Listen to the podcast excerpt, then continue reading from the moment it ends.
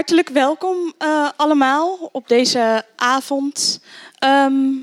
Ze zeggen dat Oscar Wilde, maar het is niet helemaal zeker of hij dat heeft gezegd, dat alles om seks draait, behalve seks, dat draait om macht. En volgens mij is dat een heel goed citaat dat eigenlijk een beetje deze avond samenvat. Want we gaan het hebben over macht en seks en de onderlinge relatie. Maar dat doen we door eigenlijk naar heel verschillende aspecten van seks en macht te kijken met heel verschillende sprekers. Dus het wordt een brede avond met een brede blik op dit thema. Ik denk dat de verhouding tussen seks en macht, dat die soms intrigerend is, dat die soms spannend is, dat die ook soms heel problematisch is. En al die kanten zullen vanavond aan bod komen. Ik ben Anouta de Groot, ik ben programmamaker bij Radboud Reflects. Deze avond is een samenwerking met het Centrum Seksueel en Familiaal Geweld Nijmegen. En zij organiseren deze avond omdat zij in oktober 5 jaar bestaan. Niet alleen deze avond organiseren ze erom, maar ze hebben ook op 20 oktober een hele dag rond het thema seks en macht van 9 uur 's ochtends tot 5 uur 's avonds in het auditorium. Een gebouw ook hier op de campus van de Radboud Universiteit bij het UMC in de buurt. En de titel van die dag is Meer dan slachtoffer. U bent van allen ook hartelijk welkom om naar die dag te gaan. De dag is gratis. Mocht u meer informatie erover willen of u willen inschrijven, dan kunt u in de afloop van deze lezing op de gang meer informatie vinden over die dag. Nou, seks en macht. Ze lijken met elkaar verbonden. Maar als je er beter over gaat nadenken, dan is het eigenlijk niet direct duidelijk waar die verbondenheid nu in zit. Waarom koppelen we een begrip aan macht, als macht aan een lichamelijk begrip als seksualiteit? En wanneer wordt het gebruik van macht machtsmisbruik? En wanneer gaat seks over in seksueel geweld? Vanavond gaan filosoof Jeroen Linsen van de Radboud Universiteit en klinisch psycholoog Agnes van Minnen van de Radboud Universiteit proberen op deze vragen en nog meer vragen antwoorden te formuleren. Linde van Schuppen, filosoof, ook hier aan de Radboud Universiteit, leidt de avond. En we beginnen met de lezing van Jeroen. Hij zegt eigenlijk dat hij het gedachtegoed van Foucault in reprise neemt. En dan met name de ideeën van Foucault over de relatie tussen seks en macht. Dus echt een filosofisch verhaal. Daarna krijgen we een heel ander verhaal, namelijk Agnes van Minnen, die het gaat hebben over macht en seksueel geweld. Dus echt de kant van macht waar seks in seksueel geweld omslaat. Zij is... Behalve dat ze hier aan de universiteit verbonden is, heeft ze onlangs ook een boek uitgebracht. Dat heet Verlamd van angst. Dat gaat over dit thema. En boven in de gang vindt u folders hiervan, mocht u hierin geïnteresseerd zijn. Nou, na deze 2 korte lezingen is er een gesprek tussen beide sprekers onder leiding van Linde. Dat structureren we aan de hand van 3 scènes uit films. En u krijgt ook tussendoor de gelegenheid om een vraag te stellen, mocht u met een dringende vraag zitten. Ik wens jullie een hele interessante avond toe. Ik hoop dat jullie in de afloop met nieuwe inzichten over deze complexe relatie naar buiten gaan. En ik geef heel graag het woord aan Jeroen Linsen.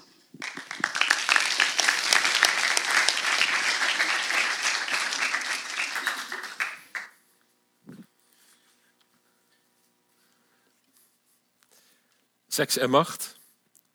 Foucault's geschiedenis van de seksualiteit in reprise.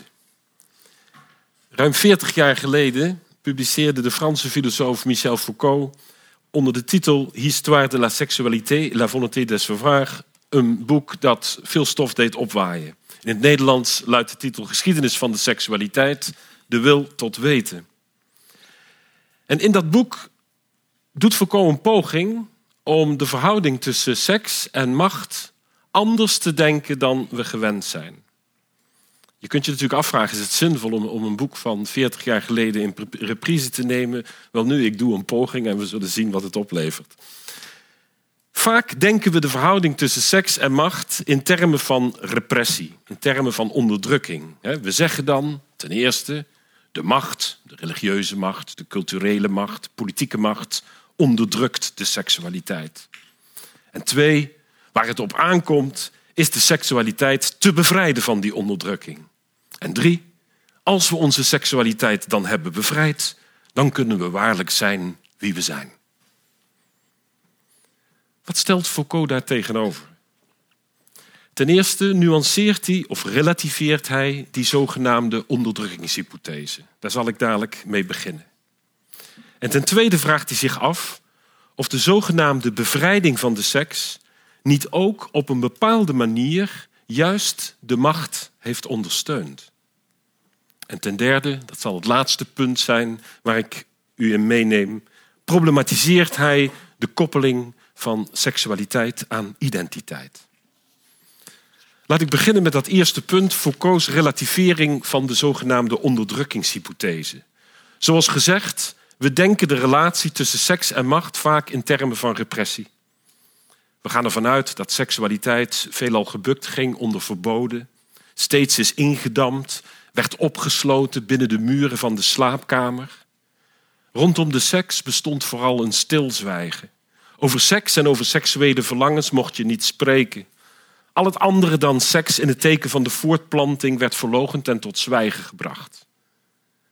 Welnu, deze zogenaamde onderdrukkingshypothese wordt door Foucault minstens genuanceerd. Hij ontkent niet dat er in de loop van de tijd vele vormen van seksualiteit zijn onderdrukt, zoals bijvoorbeeld homoseksualiteit, autoerotiek of seks voor het huwelijk en ga zo maar door.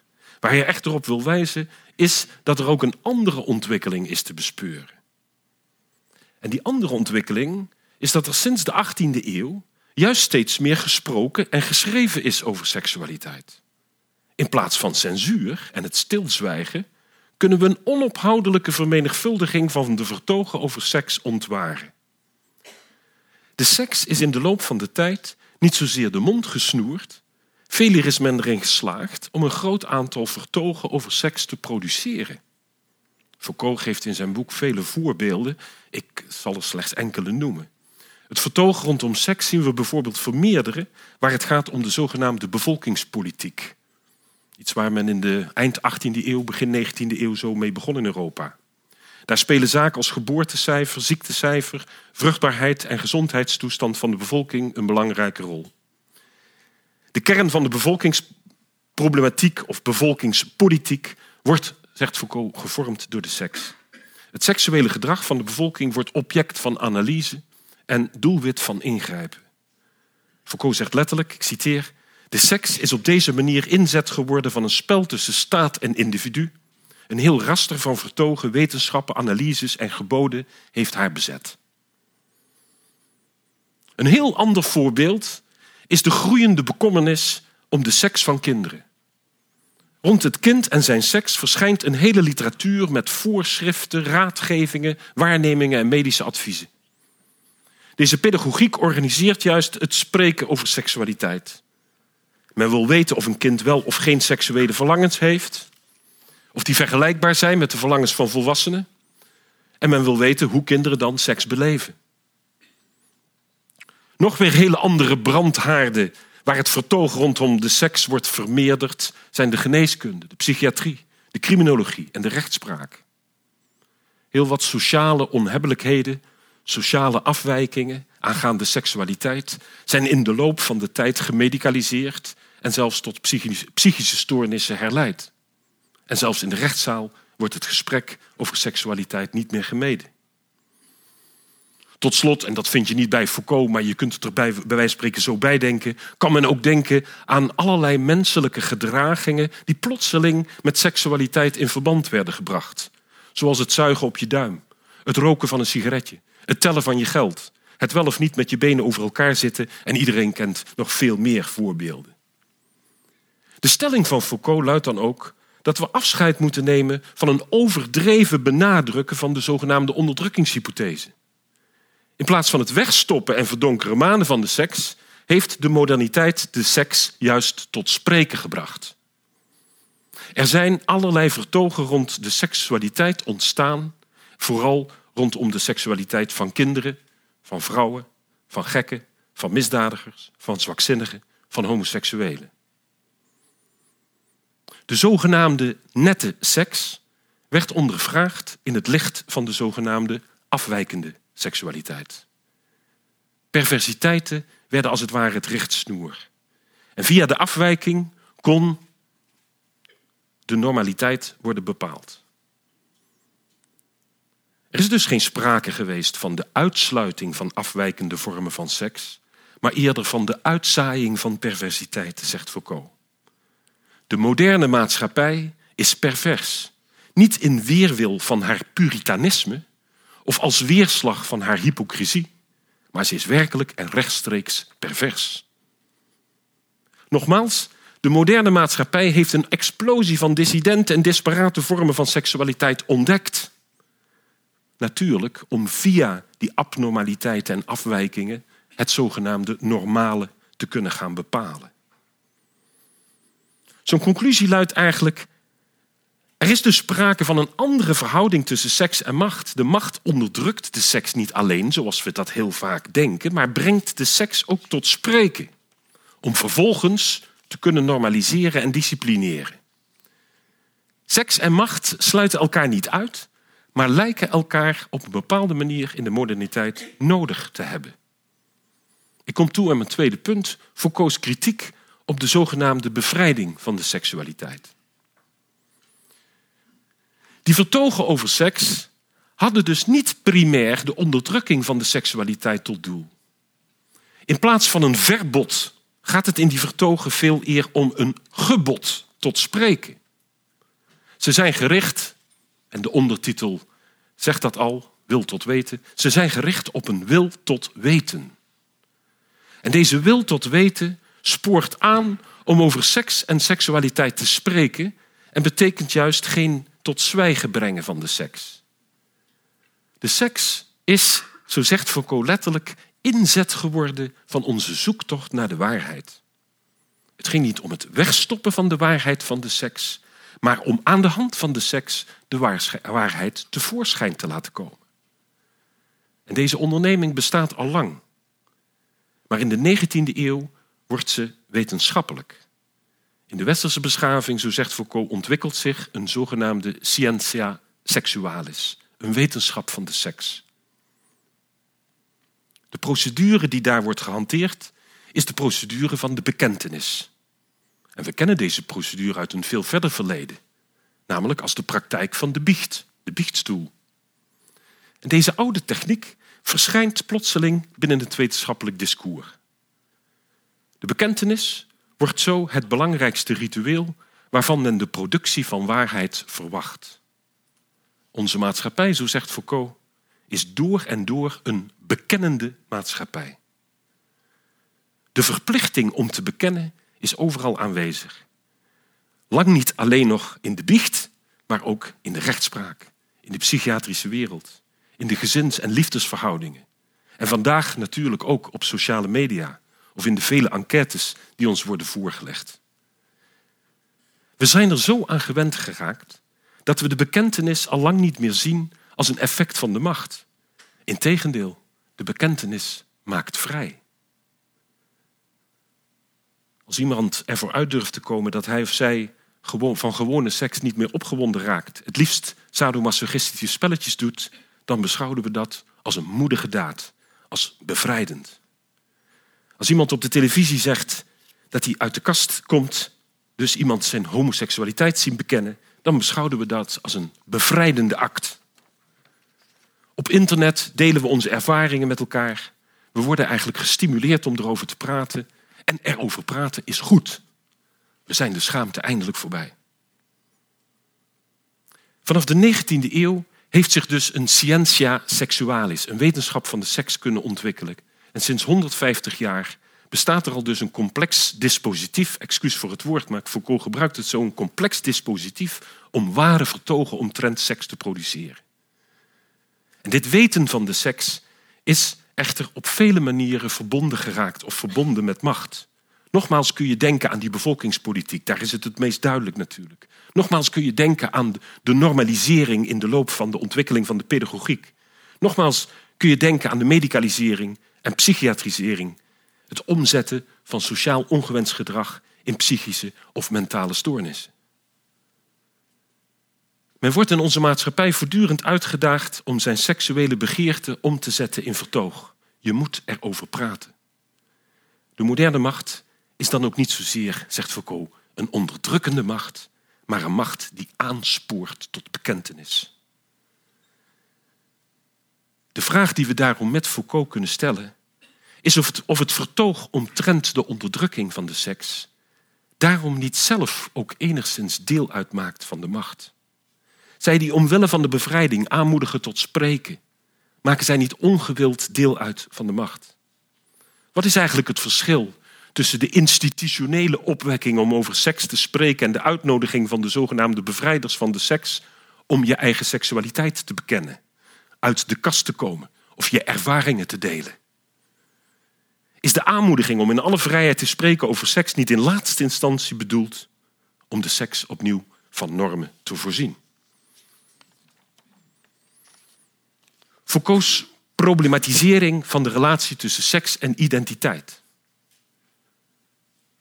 Volgens Foucault hebben zich binnen het zogenaamde seksualiteitsdispositief twee processen ontwikkeld. Enerzijds, zegt hij, vragen wij sinds ongeveer 2 eeuwen aan de seks de waarheid te spreken. Ik heb het daarover gehad.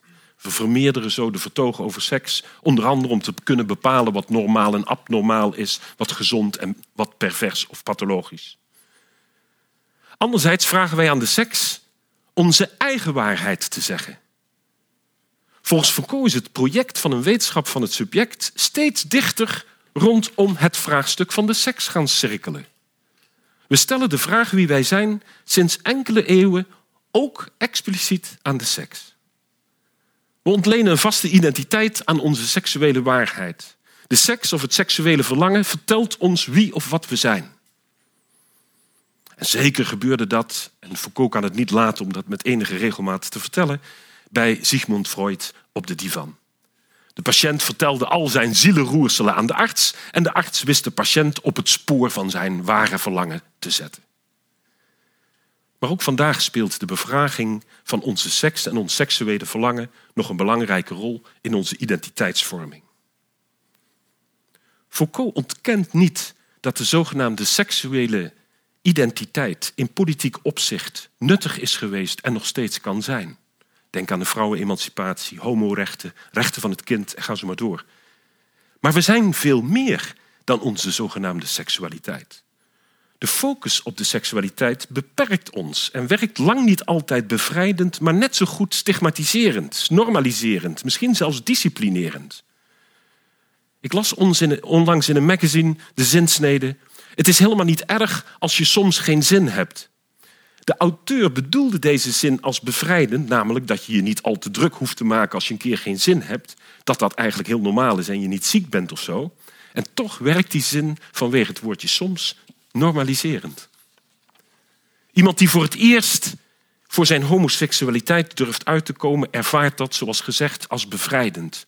Toch kan die coming-out ook stigmatiserend werken. Vanaf die dag ben je voor iedereen in alles wat je doet homo. En verwacht men dus ook dat je je naar die identiteit gedraagt. In een interview sprak Foucault eens het volgende motto uit: Non au sexe roi. Nee tegen koning seks. Hij bedoelde daarmee niet dat we ons van de seks zouden moeten onthouden. Integendeel, hij lustte er zelf wel pap van. Hij bedoelde daarmee echter dat we moeten ophouden zoveel op te hangen aan de seks. We moeten ons bevrijden van de idee dat seks ons zegt wie we zijn. Foucault zou zeggen: beleef aan seks zoveel mogelijk plezier, maar hou ermee op de seks zo centraal te stellen in je identiteitsvorming. We zijn veel meer dan geseksueerde wezens. We moeten, aldus Foucault, ophouden steeds te vervallen in een normaliserend vertoog over welke seks wel en welke seks niet door de beugel kan. Over wat wel en wat seksueel niet aantrekkelijk is. Maar anderzijds moeten we af van de idee dat de seks ons de weg wijst naar wie we ten diepste zijn. Dat zorgt er alleen maar voor, zo begrijp ik het, dat we onze identiteit onnodig versmallen. Dat je in hokjes wordt geduwd, dat je wordt gecategoriseerd en gecontroleerd. En Foucault besluit zijn boek dan ook met het volgende toekomstvisioen. We zouden moeten bedenken hoe misschien op een dag de mensen niet goed meer zullen begrijpen hoe de seksualiteit en de macht het hebben klaargespeeld ons aan deze strenge alleenheerschappij van de seks te onderwerpen. Ik kom tot de slotsom. Wat zou eigenlijk de inzet van Foucault kunnen zijn bij dit hele verhaal? En ik denk dat je het als volgt zou kunnen begrijpen. Ik kan niet lang niet alle slotsommen maken die ik zo aangeroerd heb. Maar één is, denk ik, belangrijk. Ik denk dat Foucault ons bewust wil maken van het feit dat wij vandaag de dag de seksualiteit hebben opgesloten binnen een zeer bepaald regime, namelijk het regime van de wetenschap. En dat is problematisch. Waarom? Omdat juist in de moderne tijd er ontegenzeggelijk een onlosmakelijke band bestaat tussen macht en weten, tussen macht en wetenschap. Heel kort door de bocht, een kleine geschiedenis. In de klassieke oudheid, vooral bij de Grieken denk ik, heerste veel eer een ethisch regime. Seksueel verlangen stond in het teken van heer zijn van je eigen passies of heer zijn over je eigen passies. Wat je moet voorkomen is dat je slaaf bent van je seksuele begeerte. Je moet de seksualiteit weten te beheersen. Je moet de seksualiteit weten te stileren. In de middeleeuwen heerste wellicht meer het religieuze regime. Seksualiteit, de vleeselijke begeerte, stond in het teken van zondigheid. Wellust, zoals bekend, een van de hoofdzonden. Het gaat daar niet zozeer om beheersing, als wel om onthouding. De hoogste vorm van leven is wellicht het celibataire leven. Welnu, de moderniteit wordt gekenmerkt door het wetenschappelijk regime. Seksualiteit wordt vanaf nu wetenschappelijk onderzocht. Het gaat niet om een morele beheersing van je begeerte, ook niet om onthouding, maar om wat wetenschappelijk gezond of een ziekelijke begeerte is. Daar wilde Foucault ons bewust van maken en in een aantal van zijn laatste werken zou je kunnen zeggen dat hij zelfs even flirte, als ik het zo in deze term mag zeggen vanavond, flirte met een mogelijk nieuw regime. Een esthetisch regime. We zouden, zo lees ik Foucault, naar een beleving van seksualiteit moeten die niet langer in het teken staat van het wetenschappelijke, maar in het teken van het esthetische. Een soort kunst, een ars erotica. Sommigen zullen weten, het motto van Foucault, zeker aan het eind van zijn leven, luidde: maak van je leven een kunstwerk. Met betrekking tot het seksuele leven zou het motto dan luiden: schep zoveel mogelijk plezier, botvier je lusten, maar doe het op een esthetisch verantwoorde wijze. Ik dank u.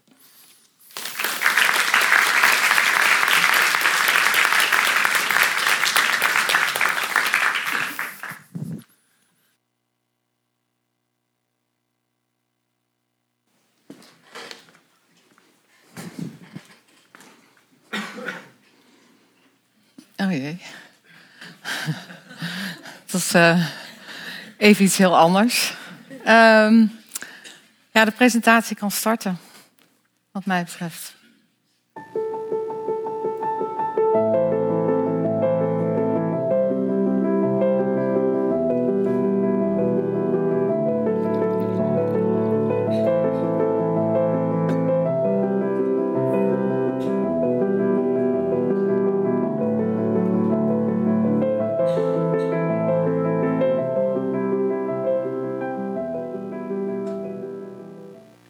Ja, dit is een selectie eigenlijk van artikelen die in juli jongstleden in de krant stonden. Ik heb daar helemaal geen moeite voor doen om die artikelen bij elkaar te krijgen. Zo vaak komt het eigenlijk in de actualiteit. Maar de meeste zaken, zal ik maar zeggen, van seksueel geweld, die komen helemaal niet in de actualiteit. En die spelen zich eigenlijk af in stilte.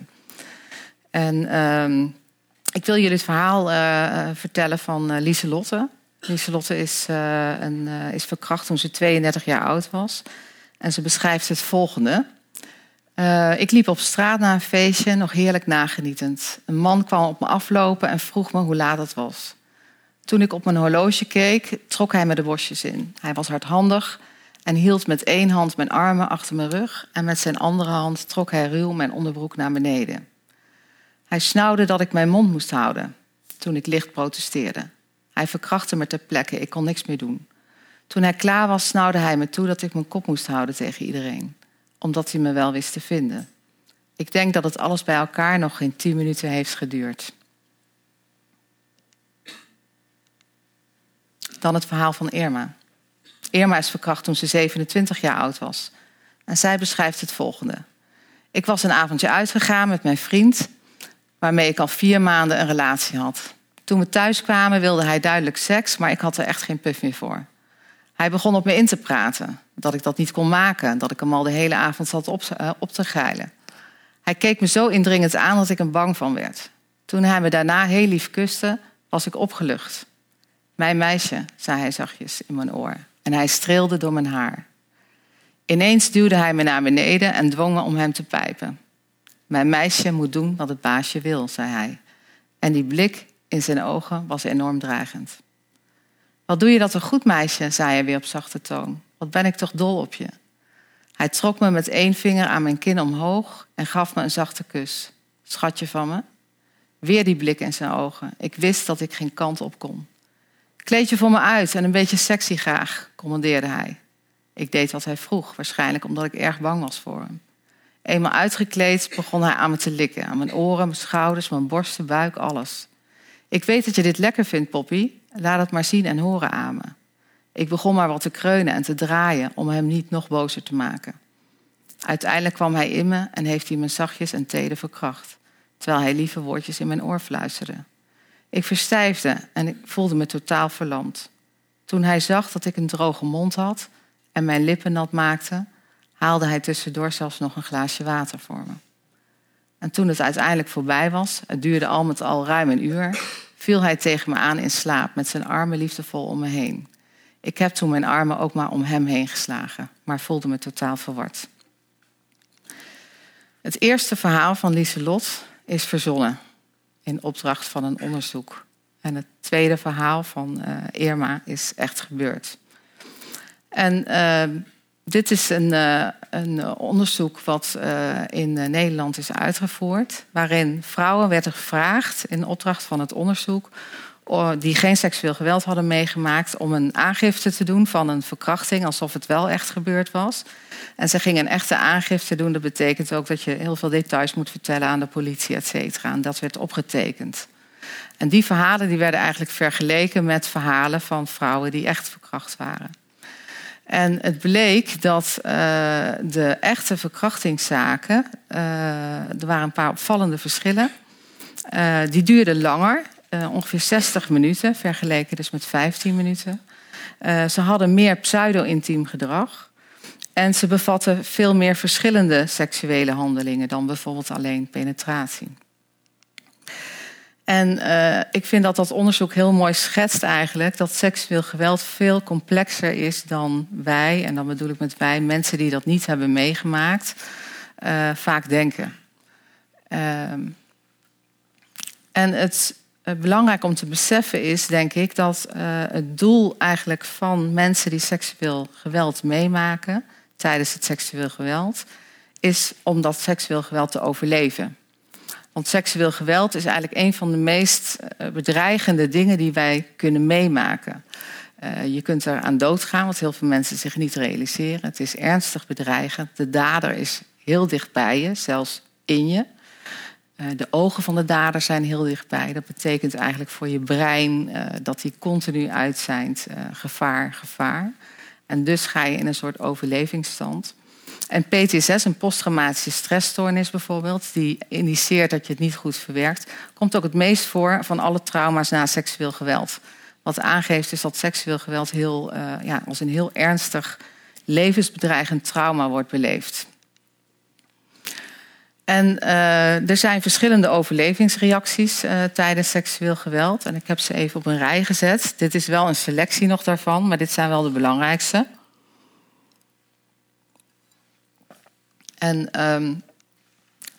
Het is voorzichtig zijn, vluchten, vechten, vrede bewaren, verzoenen en verlammen. Ik zal dat zo nog wat toelichten.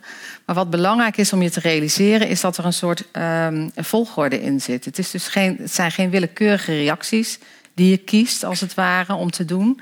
Maar er zit een hiërarchische volgorde in. Dat betekent eigenlijk dat je altijd begint met het voorzichtig zijn. En dan probeer je natuurlijk het seksueel geweld te voorkomen. En als dat niet lukt, dus als er dan toch een dreiging is, dan ga je door met, dan zal je als eerste vluchten. Als dat niet lukt, ga je vechten, enzovoort. Dus daar zit een bepaalde structuur achter, zou je kunnen zeggen. En twee belangrijke aspecten bepalen eigenlijk van wat je nou gaat doen en hoe dreigend het eigenlijk is. En de belangrijkste daarvan is dominantie. En dominantie, ja, dat associeer je misschien ook meteen met macht. Ik denk dat heel vaak dat wij denken dat bij seksueel geweld dat het gaat om fysieke macht van iemand. Dat je iemand echt overmeestert, ook in fysieke zin. Maar meestal is dat helemaal niet zo. Vaak komt er helemaal geen fysiek geweld aan te pas. Het gaat eigenlijk veel meer om een psychologisch overwicht, zou je kunnen zeggen. Dus bijvoorbeeld verbaal overhalen komt veel vaker voor dan iemand fysiek bedreigen, bijvoorbeeld. Wat onze natuurlijke neiging is, wat ook dieren bijvoorbeeld doen, is als iemand zich dominant ten opzichte van jou gedraagt, dat dan de automatische respons is om jezelf onderdanig te gedragen. En dat betekent dus dat als iemand dominant in een dominante positie jouw seksueel wil misbruiken, dat jouw automatische neiging is om je daaraan onderdanig te maken en daaraan mee te werken, als het ware. Vanuit dus dat overlevingsperspectief moet je dan denken. En het tweede belangrijke aspect, dus naast dominantie, is dat je bij de sociale groep wil blijven. En dat is ook essentieel eigenlijk voor ons om te overleven. We zeggen wel eens, we zijn groepsdieren. En dat betekent ook dat de groep voor ons, de sociale groep waartoe wij behoren, van levensbelang is. En daarom is het voor ons heel belangrijk om bij die sociale groep te blijven horen. En ook groepsdieren bijvoorbeeld, die zijn ook qua overleving afhankelijk van de groep. En wij verschillen daar eigenlijk ook niet in. Dus het blijven behoren bij een sociale groep is vaak belangrijker nog dan seksueel geweld te voorkomen. En isolatie bijvoorbeeld is dan dus ook heel gevaarlijk. Dus als je alleen bent van een groep, dan weten we ook allemaal, dan loop je meestal meer gevaar dan als je met een groep bent.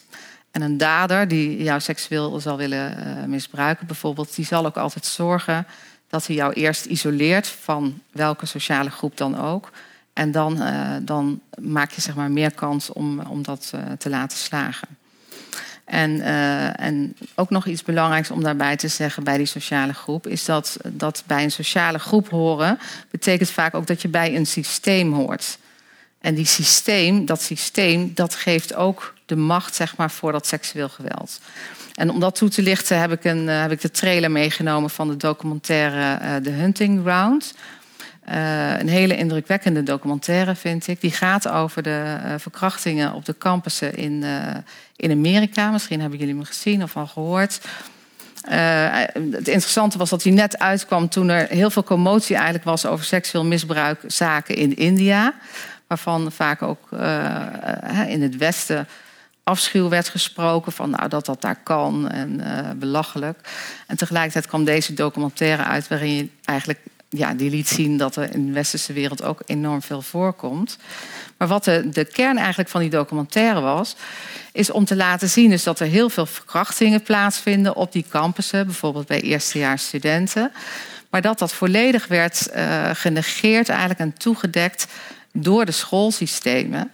Want ja, als bekend werd dat er op jouw school, op jouw universiteit veel rape plaatsvindt, veel verkrachtingen, dan krijg je volgend jaar minder aanmeldingen, en dat wil je natuurlijk niet. En alle universiteiten deden daar eigenlijk aan mee. En wat je ook nog voor een stukje in de trailer ziet, is dat er dus op een gegeven moment wel een dader was gevonden, die schuldig was bevonden, maar die speelde in een belangrijk sportteam. En dat is ook op de universiteiten daar heel belangrijk, ook voor je aanzien, voor sponsoren. En toen hebben ze dus de speler wel ook laten spelen in plaats van hem op te pakken.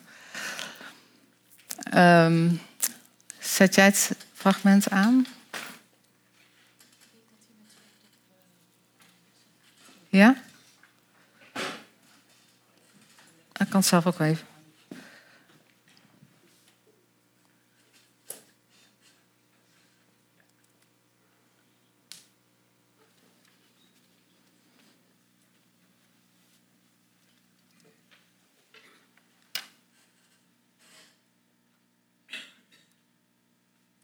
I got a call from the Dean of Admissions asking if you were to get in to Harvard, would you accept? And I said yes, because I knew my mom would kill me if I said anything else. The first few weeks, I made some of my best friends, but two of us were sexually assaulted before classes had even started. I went to the Dean of Students' office, and she said, I just want to make sure that you don't talk to anyone about this. They protect perpetrators because they have a financial incentive to do so. The problem of sexual assault on campuses is enormous. I think it's fair to say that they cover these crimes up.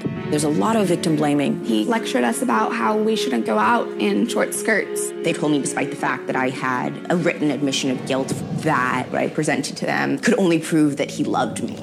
They discourage them from going to the police. If it goes to the police, then it's more likely to end up as a public record. Universities are protecting a brand. Campus police cannot contact an athlete. He won the Heisman Trophy with his DNA rape kit. Just sit down with the students and ask them, where are the hot spots? SAE, sexual assault expected. The second most common type of insurance claim against the fraternity industry is for rape. Her rapist's name matched the name of two other cases, and he was allowed back on campus. The message is clear, you're not going to win. We started seeing, what was happening at campuses across the country. Hi, has no one connected the dots before? These students went from sexual assault victims to survivors and now activists.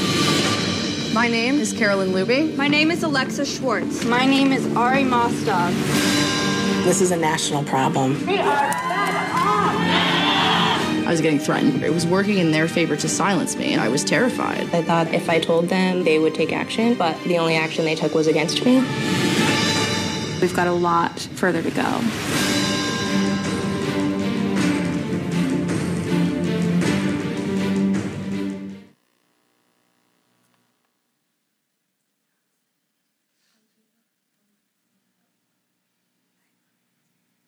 Weg.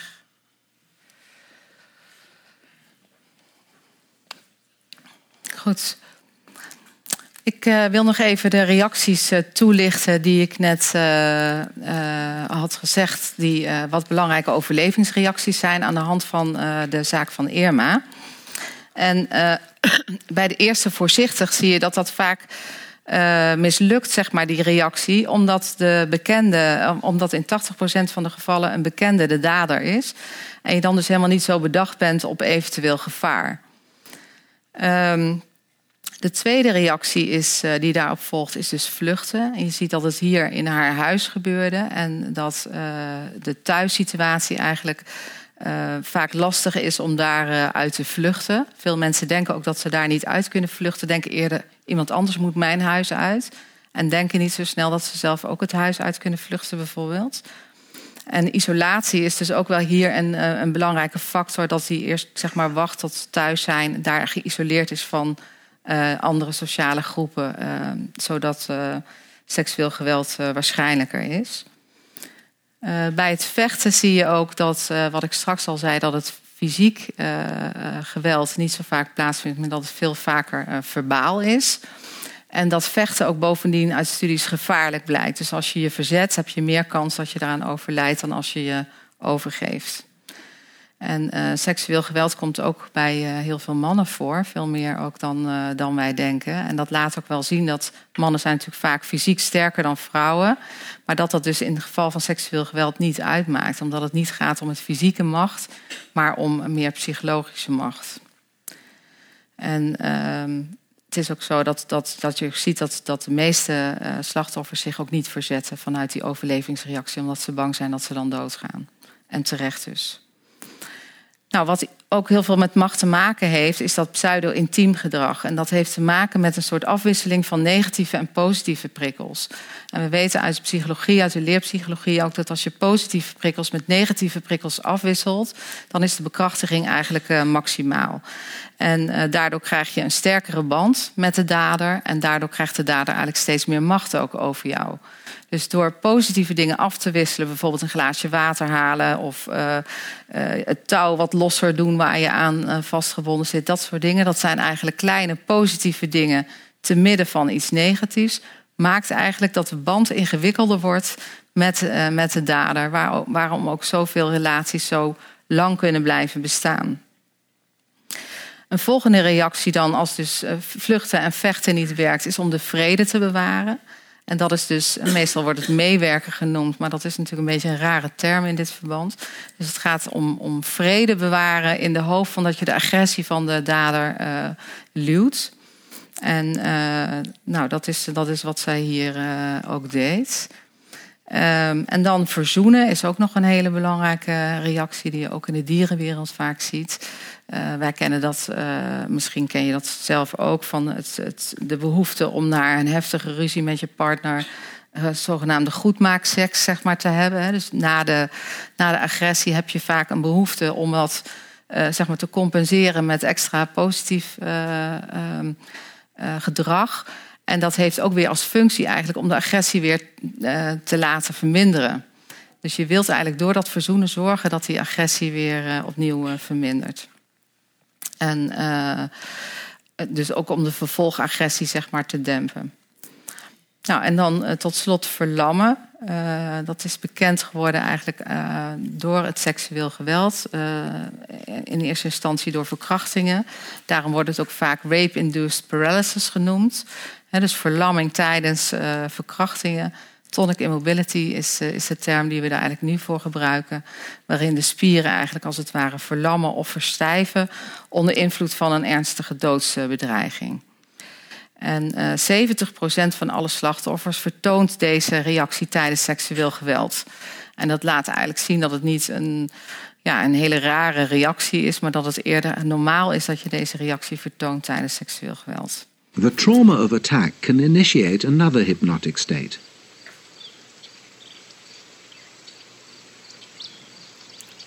These pigeons are in a state of trance, a bizarre condition that affects many different animals.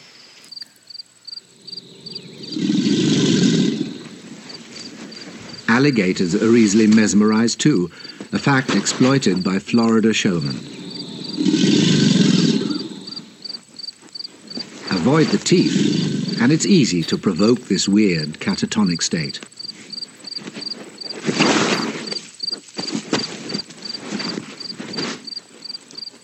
The alligator reacts as if it had been grabbed by another predator.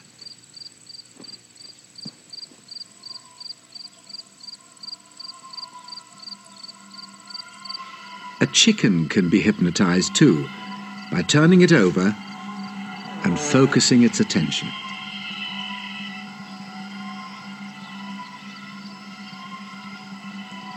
These strange states probably originated as a defense. Predators react to movement. If their quarry plays dead, the killer instinct is suppressed. It's this inborn defense that's triggered when people hypnotize animals. It's TBS. In trance, breathing and heart rates drop. They can stay like this for hours. When they come to, it's as though a hypnotist has clicked his fingers.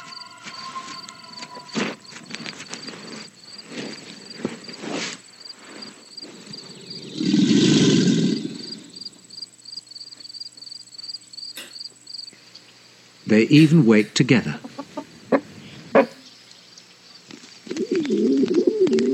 And they don't remember a thing.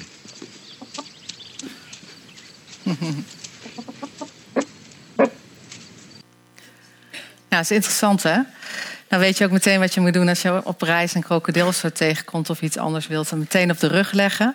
En je ziet ook bij die dierreacties dat die rugligging... Die rugligging is... je kunt het thuis ook proberen met je pakiet of met je poes. Dat werkt echt. En je ziet dan ook dus dat die rugligging, wat je natuurlijk bij seksueel geweld vaak ziet, ook meewerkt aan die verlammingsreactie. Want dan ben je natuurlijk hulpelozer en ook restrained. Als je een dier echt gevangen houdt, zeg maar, met je hand bijvoorbeeld, dan zal die ook eerder verstijven. Nou, probeer het maar eens met je pakiet of zo. Goed. Tot slot, de conclusie. Seksueel geweld is eigenlijk veel complexer dan wij in eerste instantie denken. Het gaat veel meer om macht in psychologische zin en niet zozeer in fysieke zin. De reacties van het slachtoffer die worden eigenlijk gedreven door de drang om te overleven. Niet zozeer op het voorkomen van het seksueel geweld zelf. En het gaat ook om veel meer dan alleen maar tussen slachtoffer en dader. Er zijn hele sociale systemen, families, scholen, bedrijven, noem maar op, instanties, voetbalclubs, bij betrokken. Dus het is ook niet alleen maar iets tussen twee personen onderling. Bedankt voor jullie aandacht.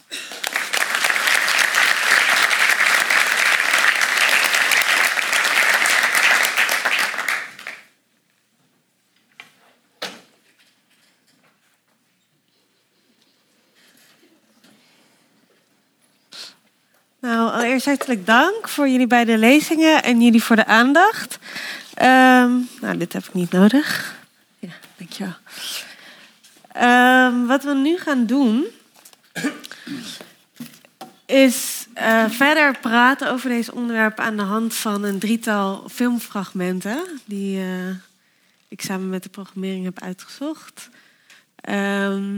En voordat we daarmee beginnen wil ik graag toch even duidelijk zijn over hoe verschillend deze verhalen zijn. Want het is, je kan natuurlijk op verschillende manieren spreken over dit thema.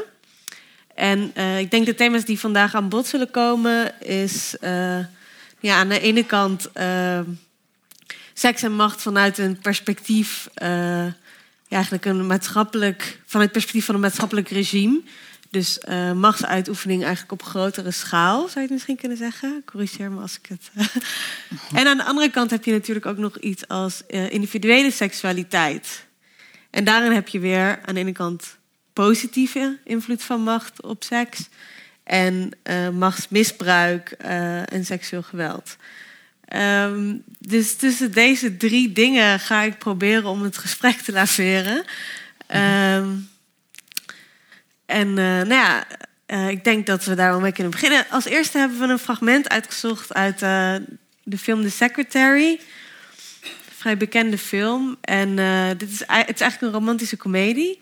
Het gaat over een vervelende baas die secretaresses inhuurt. Natuurlijk een klassieker, de baas en de secretaresse.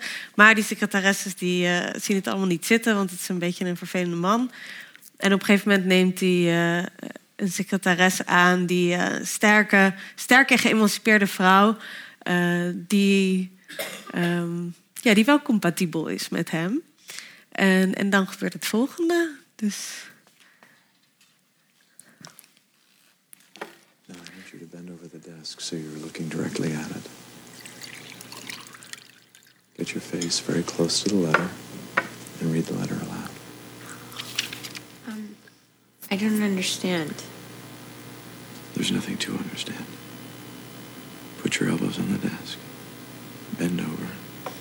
Get your face close to the letter and read it aloud.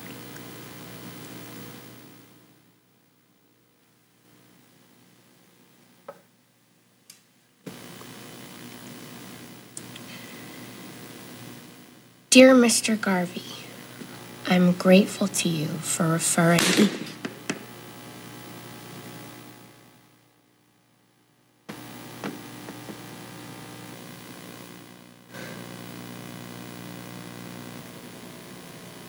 Continue.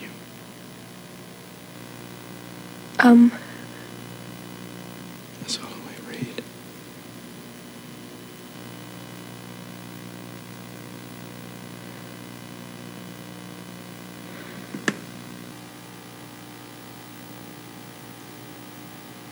For referring me to your case. The subject of animal captivity has been of interest to me for quite a while. And my secretary has prepared research material that I think you will find illuminating. If you would be so kind as to send me the June 5th letter of which we spoke, my associates and I will review it immediately. Please feel free to call me at your earliest convenience. Yours sincerely, E. Edward Gray.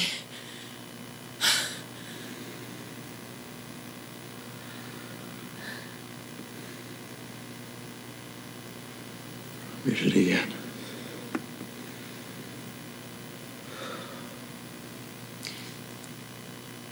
Dear Mr. Garvey, I am grateful to you for referring me to your case. The subject of animal captivity has been of interest to me.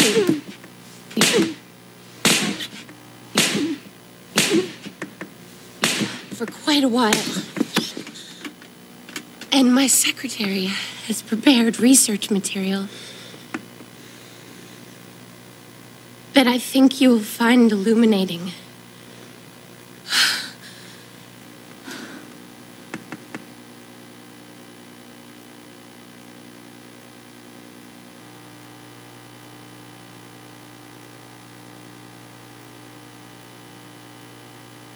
Moet we kijken.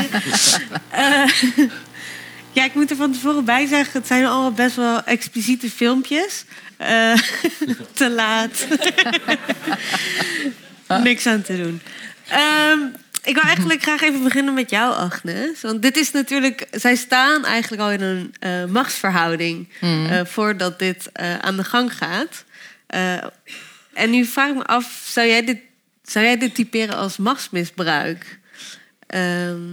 Ook omdat je net had in je praatje over psychologische macht... en dat het eigenlijk zo sterk is. En omdat zij al in een ondergeschikte positie zit. Ja. Nou, het is ook aardig fysiek, moet ik zeggen. Ja, het is ook aardig fysiek. Ja. Ja. Hij zegt niet zoveel. Ja, nou, voordat hij er slaat is er ja, niet... Okay. Ja. Ja, ik denk dat de hele context is natuurlijk belangrijk in deze. En ik denk, ik zie zelf... Bijvoorbeeld de grens met seksueel geweld vooral definieer ik als iets wat je niet wil. En wat tegen je zin in gebeurt. En daarin speelt macht natuurlijk een belangrijke rol. Ik kan dat in dit fragment niet zo heel goed inschatten. Maar aangenomen dat zij het prettig vindt en dat zij het wel wil... ja, dan lijkt mij er niks mis mee. Okay, maar geen, dat weet ik natuurlijk niet. Ja, geen machtsmisbruik. Ja, ze vindt het niet vervelend. Nee. Misschien wel pervers dan? Jeroen, ik wou jou ook de vraag even stellen, ook deels ter clarificatie. Je zei bijvoorbeeld in je praatje van seks en macht hebben elkaar eigenlijk nodig. En ik wou je eigenlijk vragen van, geldt zoiets ook op het individuele niveau? Of kan je überhaupt... iets zeggen over individuele beleving van seks... naar aanleiding van jouw verhaal, wat je net hebt verteld. Dat is wel lastig. Maar kijk, vanuit mijn verhaal zou je je kunnen afvragen... Hoe bekijken wij vandaag zo'n fragment? Hè? En wat is het vocabulaire dat wij hanteren... Wat eigenlijk gebruikelijk is in onze westerse cultuur... om te hanteren ten aanzien van zoiets. En dan zou ik zeggen, dan is het opvallend dat dat eigenlijk is van... is dit normaal of is dit abnormaal? Wijkt dit af? Is het pervers? Is het een pathologie wat we hier zien? Of is het iets wat misschien wat ongewoon is... maar verder gezond? Ja. Dus Wat Foucault volgens mij heeft willen laten zien... is dat je niet anders kunt waarschijnlijk dan binnen een bepaald regime... over zulke dingen praten. En wat hij ons bewust wilde maken was eigenlijk dat regime wat vandaag heerst... en of dat goed of slecht is, dat is eigenlijk nog heel lastig te zeggen. Maar het is gewoon zo. Wij spreken hierover in wetenschappelijke termen. Wij proberen dat wetenschappelijk te doorgronden. Of in dit geval... dit nou pathologisch is of niet, dat is verder niet aan mij. Dat moet bij wijze van spreken een psycholoog zeggen, snap je? En dat kunnen we verder ook niet weten, want we weten verder echt niet meer dan we gezien hebben. Ik heb ook alleen maar dit fragment gezien, ik ken de film verder niet. Maar dat zou mijn inbreng zijn ten aanzien van dit fragment. Begrijp je wat ik bedoel, ja, of niet? Dus we spreken over dit fragment, oordelen erover. Oefenen zou misschien wel macht uit, maar het fragment oefent zelf ook macht uit. Het fragment spreekt zelf ook. Zou je ook kunnen zeggen dat dit fragment ook weer macht op ons uitoefent door bepaalde normen te stellen of bekentenis te doen of iets te normaliseren? Want dit is natuurlijk iets wat misschien in andere tijden niet geaccepteerd zou worden in de kunst. Dat weet ik niet, daar heb je... Ik ben niet gewend om zo te praten in die zin dat ik denk dat onze samenleving onvoorstelbaar veel accepteert. Een samenleving die doordrongen is van wetenschap is bereid om alles te accepteren. Niet te accepteren in de zin van dat het juridisch mag of niet, maar te accepteren als menselijke feiten. Mensen doen allerlei dingen.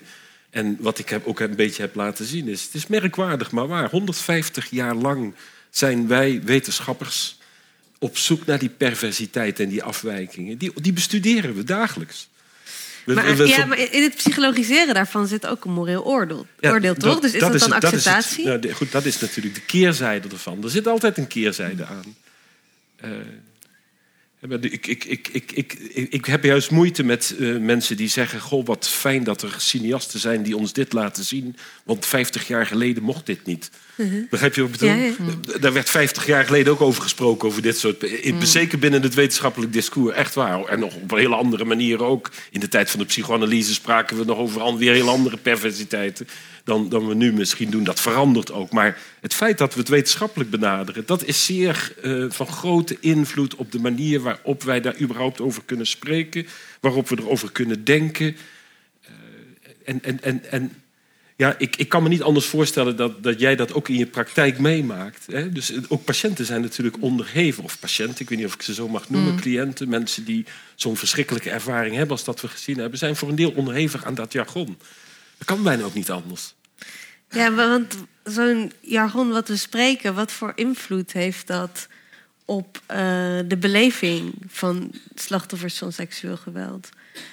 Want ik kan me ook voorstellen... op het moment dat je inderdaad in een wetenschappelijk discours of regime bestaat... dat dat ook verantwoordelijkheid wegneemt. Of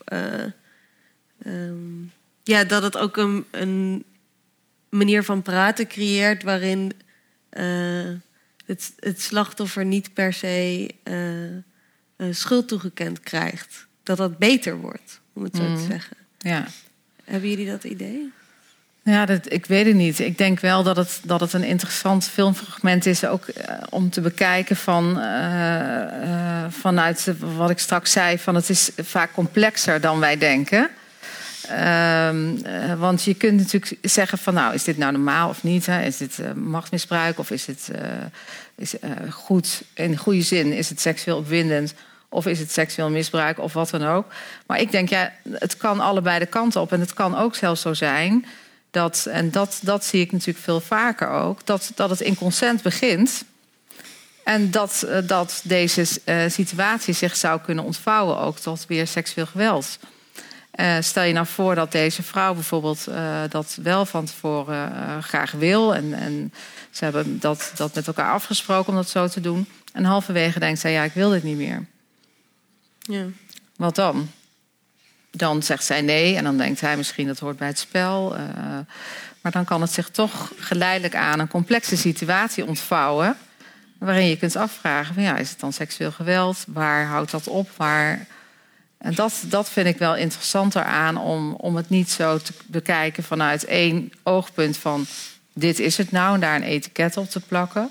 Dit kan verschillende kanten hebben. Ja, maar is dat ook onderhevig aan hoe de maatschappij daarover praat? Dus bijvoorbeeld zou zo'n situatie anders ervaren worden door een slachtoffer op het moment dat die in de middeleeuwen leefde of in Oud-Griekenland... Dat is natuurlijk een hele lastige vraag. Vast wel. Dat is natuurlijk ook dus een soort spanning tussen biologie en cultuur wat daarin zit. Kijk, wat wel interessant is, dat jij legt sterk de nadruk op het gegeven dat je eigenlijk nooit...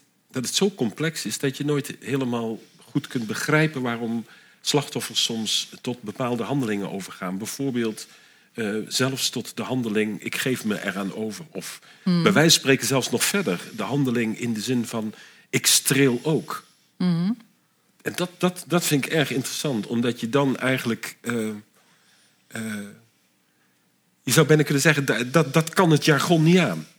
He? Dus ik bedoel, dat trekken we bijna niet. Ja, maar als jij zelf ook gestreeld hebt... en als je er uiteindelijk voor opengesteld hebt...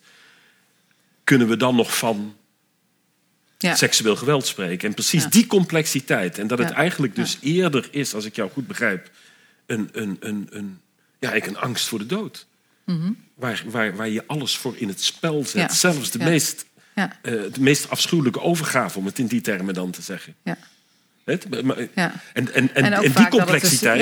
die complexiteit die spreekt mij zeer aan. Als je het vanuit, want dan laat je echt zien dat het iemand eigenlijk... dan treed je, om het toch Foucauldiaans te zeggen... een klein beetje buiten dat seksualiteitsdispositief. Ja. Want dan laat je zien dat er eigenlijk veel meer aan de hand is hier. En we noemen het seksueel geweld, en terecht. Want het heeft natuurlijk ook op een bepaalde manier met seksualiteit te maken. Maar het past niet meer precies in de hokjes.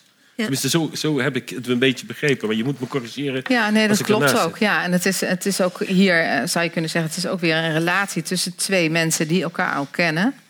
Misschien heb je al vaker seks met elkaar gehad. En dan,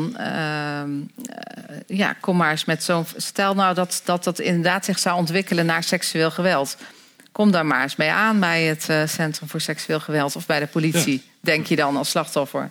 Ja, die zullen wel denken, ja, maar dat heb je dan toch zelf... gewild of uitgelokt. En dat maakt het dus heel complex. Nee, dat bedoel ik zou dan... Want jij zei net van, bij mij ligt de grens... bij of iemand het zelf wilde. Maar het is eigenlijk nog complexer... omdat iemand bij wijze van spreken het hier... tussen aanhalingstekens, gewild heeft. Als je begrijpt wat ik bedoel. Bijna in het gewoon... Ja, als jij je ervoor openstelt en je hebt zelf ook nog... een beetje meegedaan. Ik bedoel, zij doet even dat tedere gebaar...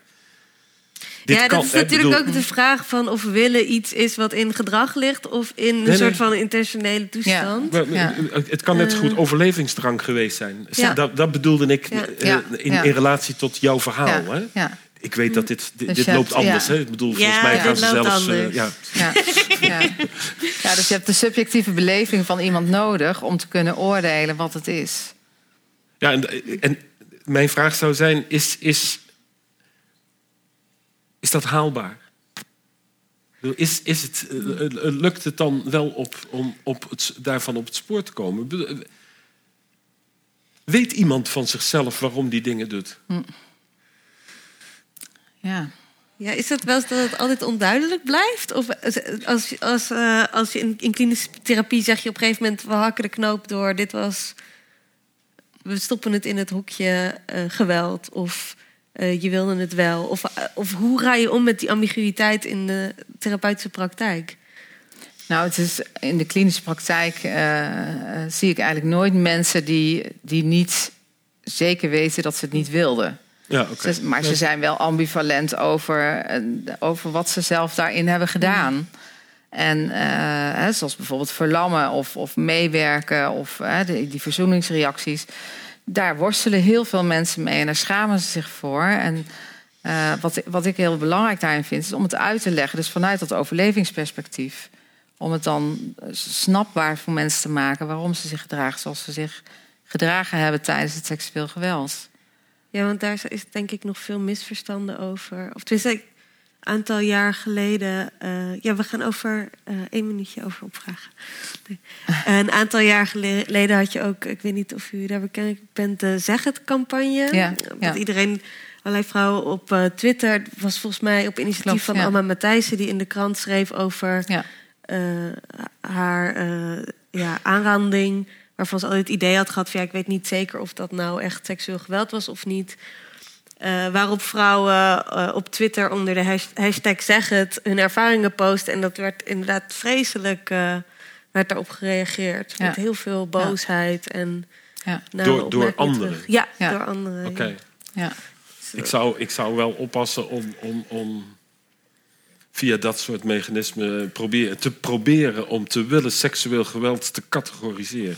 Kijk, juridisch kan het waarschijnlijk niet anders. Maar daar zou ik voor willen waken. Ja. Dan heb je namelijk altijd gevallen die tussen wal en schip vallen. Dat zou je toch niet willen, of wel? Nee. Maar is het niet ook belangrijk om te zeggen van dit kan niet, dit is geweld? Heeft dat niet ook een enorme functie, ook voor het slachtoffer, om wel dat hokje eraan te geven? Ik snap het. Dat is die dialectiek van dat het bevrijdend is en tegelijkertijd niet. Ja. Nou ja, het is, ik bedoel, daar is waar Foucault in feite over heeft. Het is een heel merkwaardig mechanisme waar we mee te maken hebben. En natuurlijk is dat een bevrijdende act. De daad is eindelijk als seksueel geweld aangemerkt.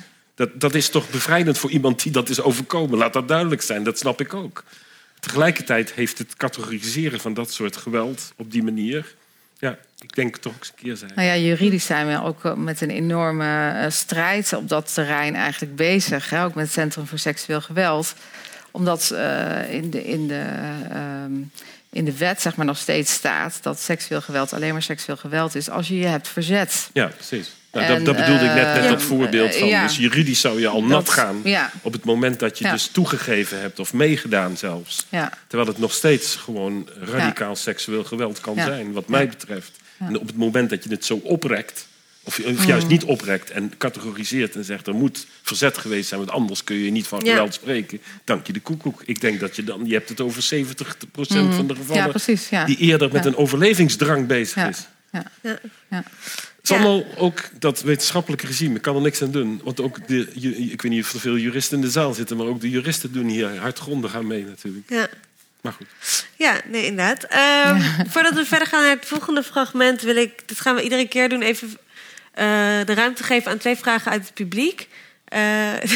Die meneer daar wil heel graag. Wacht, er komt iemand met de microfoon naar je toe. Dan kan iedereen het horen. Dank u wel. Als ik u goed begrijp, dan hoor ik u wat zeggen over dat we misschien niet de woordenschat hebben om dit fenomeen van het overleven tijdens seksueel geweld, maar wat niet per se gelijk is met instemming en wat ook juridisch tot een ander gevolg leidt, dat we daar misschien de woorden voor missen. Zou u een nieuw woord kunnen bedenken met een bepaalde betekenis daarbij, wat we misschien zouden moeten introduceren om het de slachtoffers van seksueel geweld makkelijker te kunnen maken om hun beleving onder woorden te kunnen brengen? Een leuke vraag. Ik denk als ik hem had bedacht, dat ik hem wel al had geïntroduceerd. Dus ik denk het niet, maar ik vind het een interessante vraag om daarover na te denken. Heb je zelf suggesties? Nee. Iemand anders misschien. Maar iets empowers of zo. Momentje. Ik zou eerder denken aan de metafoor van een bokswedstrijd. En dan kom je misschien wel weer op gevecht uit. Maar de rol slachtoffer en dader is ligt volgens mij veel te veel vast in seksueel geweld. Sowieso bij geweld, in het algemeen. En dat is eigenlijk de suggestie die ik zou willen doen. Hoe bedoelt u dat precies? Ik zie het meer als psychologisch geweld in het algemeen. En als je bokst, dan is dat natuurlijk wel een fysiek verhaal. Maar het is vooral ook een psychologisch gevecht. Maar is dat ook een scheve machtsverhouding? Dat weet ik niet. Ik weet ook niet of in elke seksuele relatie... Ik weet ook niet of in elke relatie die je hebt... of de verhouding altijd evenwichtig is. Of dat nou seksueel is of niet seksueel is. Er gaat altijd wat aan vooraf. Ja. Nou, ik denk nu hardop, hè. Dus ik... Wil je daarop reageren? Ja. Nou, ja. Maar is het zo dat je moeite hebt met het begrip... of begrippenpaar seksueel geweld? Of dat lastig is? Nou, dat suggereer je, dacht ik. Hè? Ik had dat nog niet zo sterk voor ogen. Nou, misschien meer de reacties bedoelde je, denk ik, die mensen vertonen. Dat als je bijvoorbeeld, ik zei vrede bewaren bijvoorbeeld. Veel mensen noemen dat meewerken. Maar als je meewerker zegt, dan lijkt het net alsof je zelf vanuit je vrije wil meewerkt. Dat is het natuurlijk niet. Nee. He, dus je zoekt naar een term die recht doet aan het feit dat mensen aan het overleven zijn.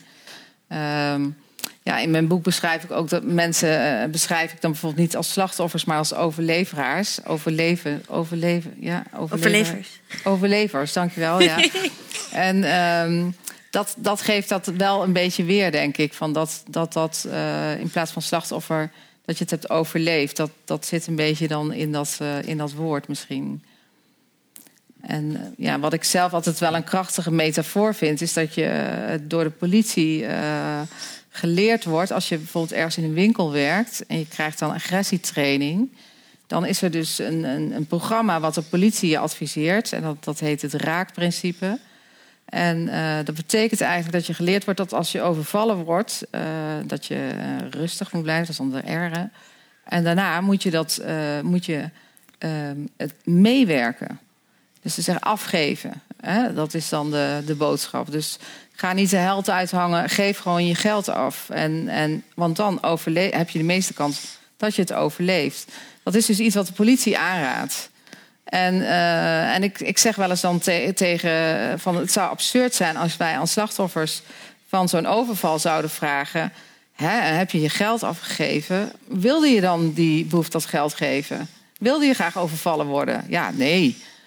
Heb je dan gezegd dat je dat niet wilde? Van nee, ik wil dit niet. Nee, ook niet, nee. En dan wordt het eigenlijk veel duidelijker wat voor een absurde situatie het eigenlijk is, dat met seksueel geweld wel gebeurt, bijvoorbeeld. Ja, nog één vraag daarachter. En dan gaan we door naar het volgende fragment, waar jullie alvast kunnen beginnen je schrap voor te zetten.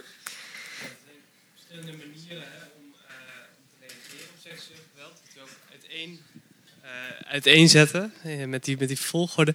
Ik vroeg me nou af, als je kijkt naar traumatisering, heeft het dan gevolgen voor in hoeverre iemand daar last van heeft later? Hoe iemand reageert op dat moment op seksueel geweld? Hoe meer je verlamt, hoe meer last je daarvan hebt.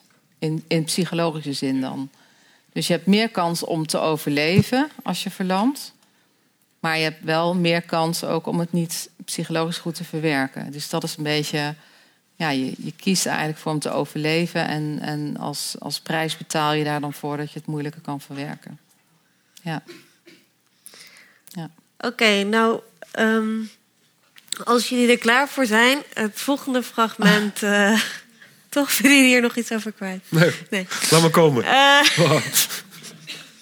Het volgende fragment is een fragment uit Wild at Heart, een film van David Lynch. Nu denk ik dat de meesten van jullie wel bekend zijn met David Lynch en zijn manier van filmmaken. Het is niet bedoeld als een hele realistische film. Dat is ook waar ik het straks misschien even over heb, van hoe realistisch is dit nou. En het is ook een fragment die op internet wordt gekenmerkt als een van de meest 50 vreselijke filmfragmenten om te zien. Dus vandaar mijn waarschuwing. Desalniettemin, veel plezier met David Lynch. Het went bij de vijf.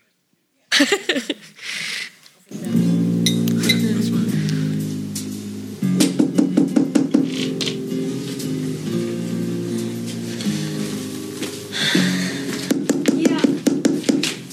Oh. Hey, pretty woman. Sailor here. Oh, he's changed an oil in our car. Man, I gotta take a piss bad. Can I use your hair? Oh, yeah, I guess. I don't mean your head. I'm not gonna piss on your head, your hair and all. Just gonna piss in the toilet. Y'all take a listen. You hear a deep sound coming down from Bobby Peru.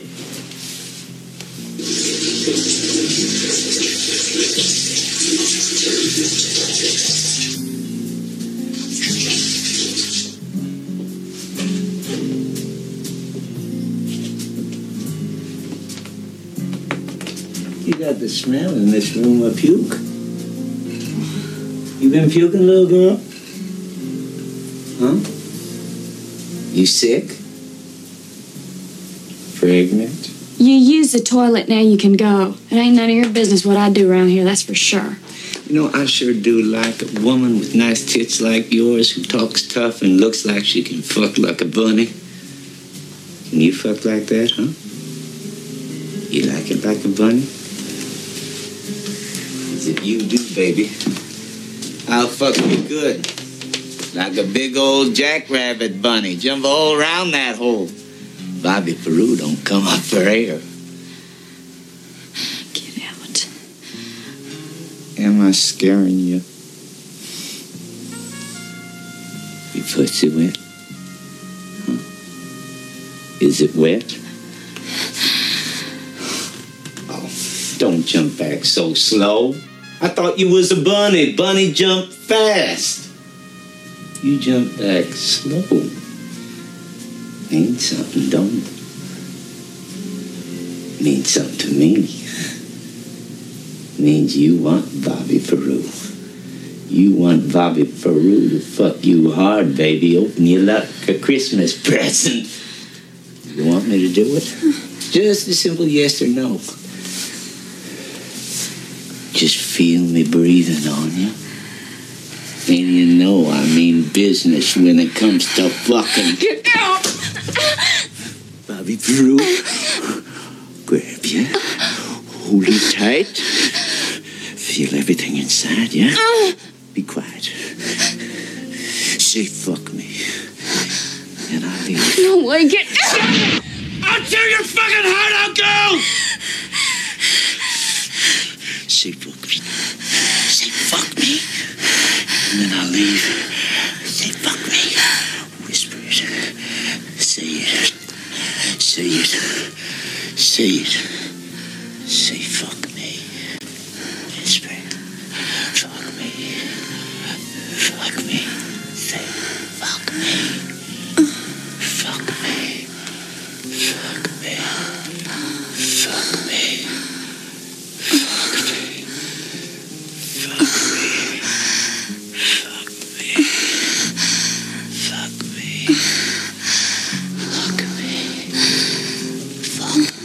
fuck me, fuck me, fuck me, fuck me,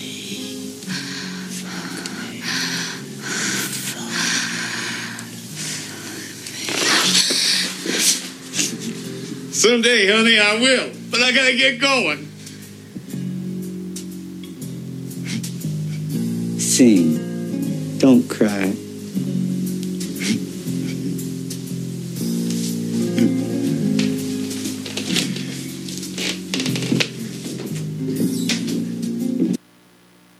Nou, het is voorbij. Ja, heel naar ook met die enge tandjes van hem.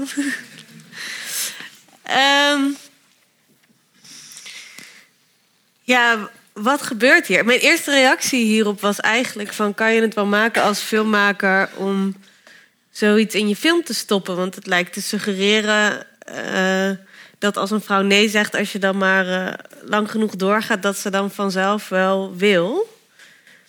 Maar nu denk ik ook van... nou, misschien laat dit juist wel zien dat iets nog steeds heel naar, vernederend en seksueel gewelddadig is... ook als je op een gegeven moment toch besluit om mee te werken. Mm. Hoe kijk je hier tegenaan ook? Nou ja, dat is wat ik zie. Ik zie niet dat zij dat echt wil. Ik zie dat zij onder dreiging van hem doet wat hij vraagt... en daaraan meewerkt. Dat is wat ik zie. Ik weet natuurlijk niet hoe het echt is voor haar, maar... Dat is wel wat ik zie. Dus ik zie dit niet als echte medewerking van haar. Of dat ze dat echt wil of echt opgewonden is. Dat zie ik niet. En ook... Gesteld. Zelfs als ze dat is. Mm-hmm. Dus als ze door die beweging toch opgewonden raakt. En dat bedoelde ik net van... we moeten oppassen en niet in het hokje te stoppen. Want dan kan het toch nog steeds dat ongewenst gedrag is. Dat is mij zo duidelijk als wat. Ja. Dit is ongewenst gedrag. Ja. Maar het is ook gewoon fysiek wat er gebeurt. Ja. Fysiek heel gewelddadig, maar fysiek ook een aanraken van... Freud zou zeggen erogene zones. Ik weet niet of jullie dat nog gebruiken in je vakgebied. Maar, hè? Nee, maar daar gebeurt toch gewoon iets waardoor een lichaam even... gestreeld wordt, klaar, punt. Mm-hmm. Maar er is toch nergens sprake van... dit is wenselijk gedrag. Nee. Dus dat zou ik zou er juist echt voor waken om... En of we het seksueel geweld moeten noemen, daar vraag ik me ook wel eens af of dat juist. Dus ik vond dat ook een hele goede inbreng. Maar laten we het even daarbij houden. Maar om seksueel geweld al te fors af te bakenen. Mm-hmm. Ik begrijp dat het juridisch niet anders kan. Hè? Mm-hmm. Ik bedoel, een rechter moet recht kunnen spreken op basis van toch wat heldere zinsneden. Maar ik zou zeggen, in de slachtofferhulp... Nou ja, neem ik aan dat je het daarmee eens bent. Dat je dat breed moet hanteren. Voor mij, ja. Ik zie dit niet als iemand die omslaat. Nee, maar ik denk dat niemand dat doet. Nee. Maar ik denk dat mensen minder subtiel er misschien over nadenken. En dat idee van oké, maar ze heeft nu geen zin. Maar als ik een beetje doorzet... en als ik er een beetje opgewonden maak, dan wil ze wel. En dan geeft ze toestemming. En dan is het geen verkrachting meer. Of geen geweld meer. Ik denk dat dat best wel breed leeft. Wat je ook zag als respons op die campagne. Dus vandaar dat ik denk van ja... Ik denk ook niet dat we dat in hokjes moeten zetten. Maar daarom dacht ik van wat voor macht oefent zo'n fragment uit... of hoe mensen er al over denken. Maar... In die zin snap ik je wel. En dat is ook het gevaarlijke van zulke fragmenten. Dat lijkt mij... Nee, ik bedoel niet erg dat we het hier laten zien, maar het verwarrende, laat ik dan zo zeggen. Mm. Het is uitermate verwarrend voor een samenleving waarin we het liefst de zaken helder en duidelijk hebben. Ja, natuurlijk ook omdat hij daarna nog haar dan weer afwijst. Wat een soort van die extra vernedering is. Ja, dat is een extra vernedering. Dus er zit nog een heel andere episode. Je kunt het ook helemaal in dat licht plaatsen. Hè? Het is een totale vernedering. Ik heb je opgewonden en vervolgens laat ik je ermee zitten. Ja. Zoiets, hè? Ik bedoel, bizar. Zijn er nog andere dingen aan het fragment die jullie opvielen? Het zijn er wat vragen. Ja, ik wil ook nog wel even... Volgens mij heeft de zaal heel veel zinnen in. Ja. Misschien hiervoor even eerst. Moeten we... Ja? Oké. Moeten we het sowieso eigenlijk niet zorgelijk vinden... dat eigenlijk in heel veel media, waaronder film... wordt dit beeld geromantiseerd. Als er maar lang genoeg aangedrongen wordt... dan komt er misschien een keer een ja uit. Moeten we dat sowieso niet zorgelijk vinden... los van dit fragment af? Ja, dus als het idee van die jongens zitten achter de meisjes aan... en als je maar goed genoeg je best doet... en een vliegtuig in de lucht laat schrijven... I love you... Of bedoel je dat niet? In het algemeenheid, als iets nee is, dan is iets nee. Maar eigenlijk wordt het geromantiseerd van... als je maar lang genoeg vraagt of genoeg aandringt. En dat kan met grote gebaren die als lief kan worden opgevat. Ja. Want uiteindelijk heb jij zin. Ja. Hè? Zo. Dat. Ja. Ja, hoe zou dat ook komen? Want dat we dat überhaupt doen... Wat? Doen? Nou ja, dat soort van dat idee dat op het moment dat iemand heel erg probeert en heel veel doet... en dat ook romantisch is en dat wordt gezien als... Snap je dat je dan uiteindelijk iemand verovert en in macht krijgt... en dan de totale overgave, zoals je al zag in het vorige fragment. Ik ben wel benieuwd of jullie... Hebben jullie een idee over waarom wij zo omgaan met die dingen? Waarom romantiek... Waarom macht eigenlijk zo in romantiek en in erotiek zit. En of dat inderdaad niet een heel slechte zaak is. Nou ja, ik denk wel, en dat is misschien meer als antwoord op jouw vraag... dat ik denk van, we moeten in het bespreken van seksueel geweld... en seksuele grenzen en hoe ga je met elkaar om wat dat betreft... zouden we wat mij betreft veel genuanceerder ook moeten denken... in dat complexere beeld... Dan nu wordt gedaan. Hè. Nu wordt vaak toch gezegd van... ja, als een meisje nee zegt, is het nee bijvoorbeeld. Dat vind ik heel bijna simplistisch. Te simplistisch boodschap eigenlijk. Hè. Of dat je jonge kinderen op een basisschool leert... van er mag niemand in je onderbroekje zitten bijvoorbeeld.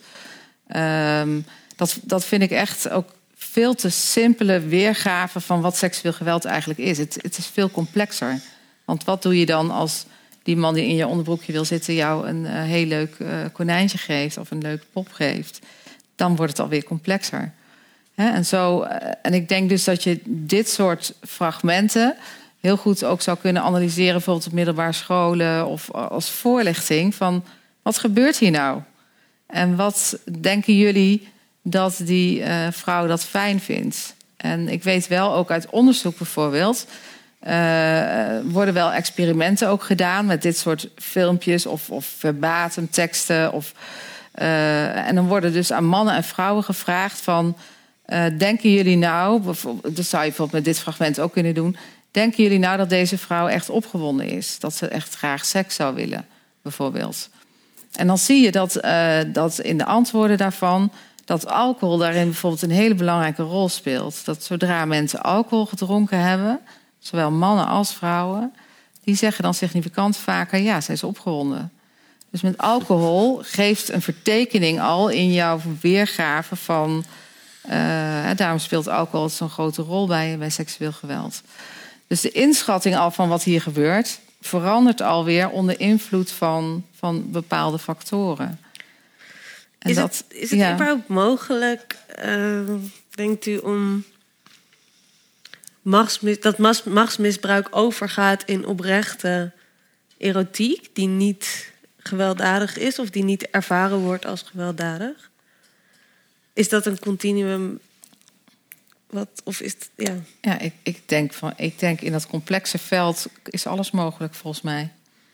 Dus het zou in principe mogelijk zijn dat zij dit wel echt wil... en dat dus niet per se onwenselijk gedrag zijn. Ja, zou kunnen, ja. Ik vind het echt heel moeilijk om me daarin in te leven. Ja. Voor mij is belangrijk wat zij daarvan vindt. En daar ga ik op af. Ik oordeel daar niet over. Ja. Dus als iemand zegt, ik wil dit graag... ja, dan denk ik, nou, prima. Als zij zegt, dit vindt... voor mij, ik heb er hier last van... want dit was voor mij seksueel overschrijdend gedrag... dan neem ik dat aan. En dan ga ik daarmee aan het werk. Dus voor mij maakt het niet uit wat ik ervan vind. Ja, hiervoor? Ik had ook nog een vraag. We hebben het nu heel veel over het slachtoffer. En waar ik eigenlijk zelf ook heel naar geïnteresseerd ben is...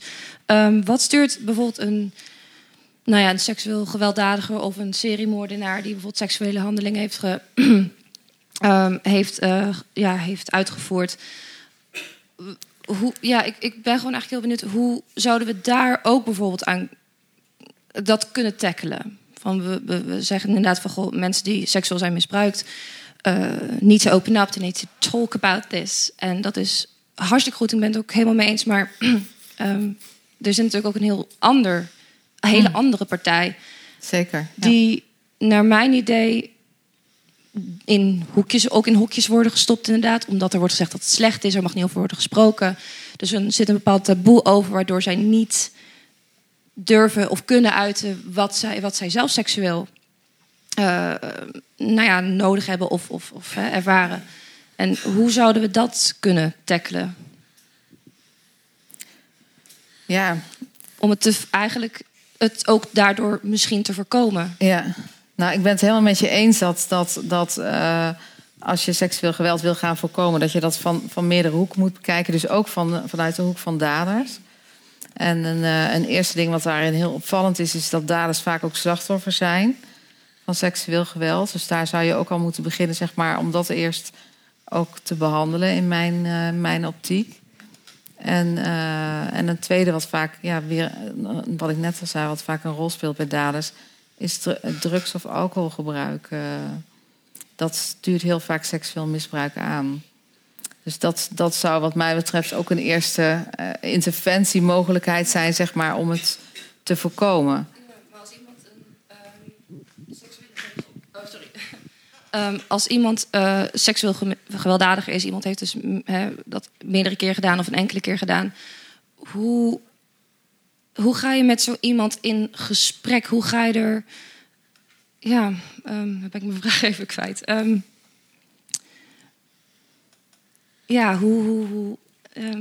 krijg ik... Sorry, dan ben ik nerveus en dan krijg ik blij.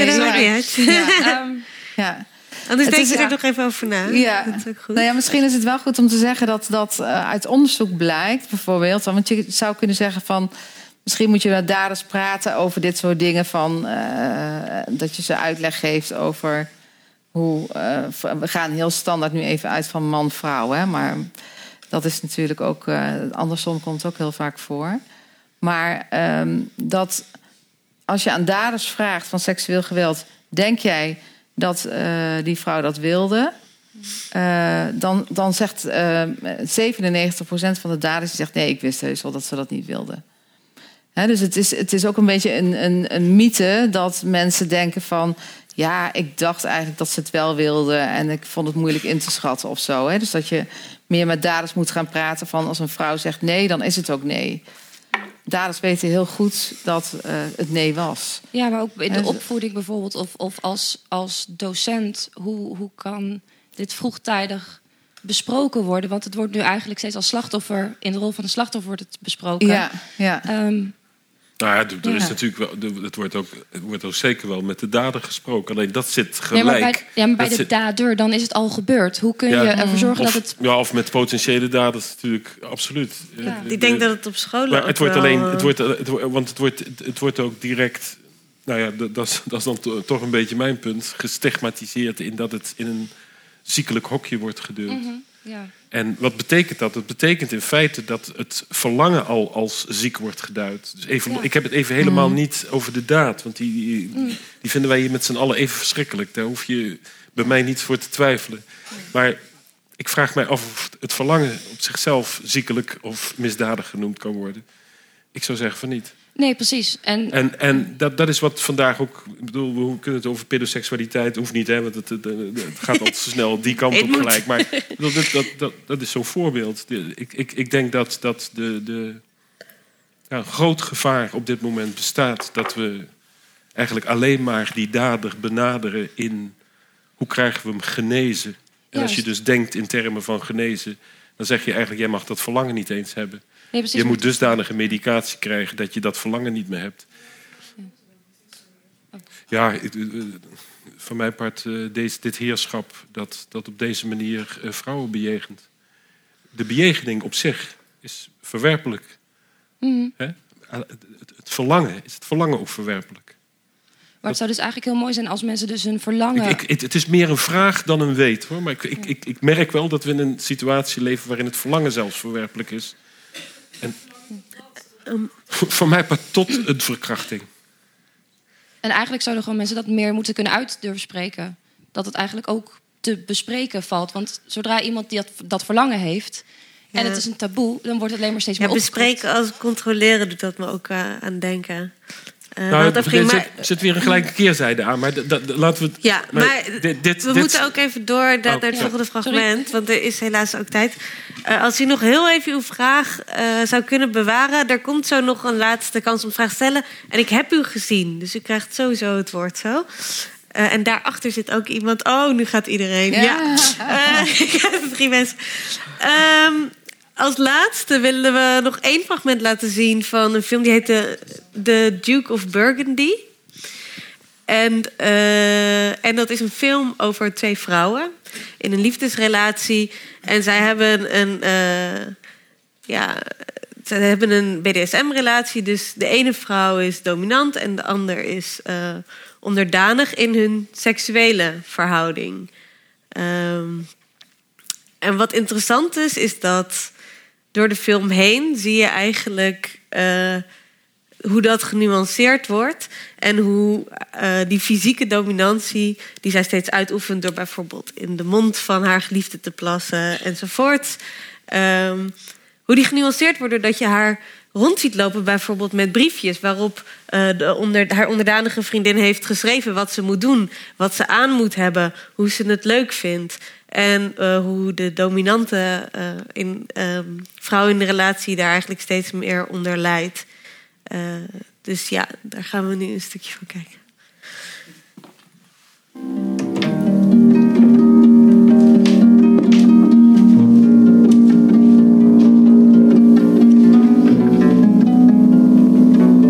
It's all done. You weren't so sober. See if you've done your job properly.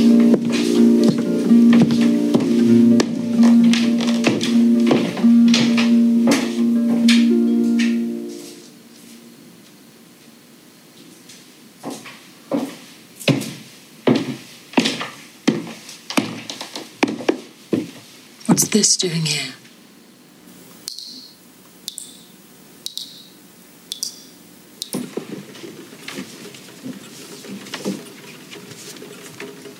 How long do I have to stay in here for? For as long as I want.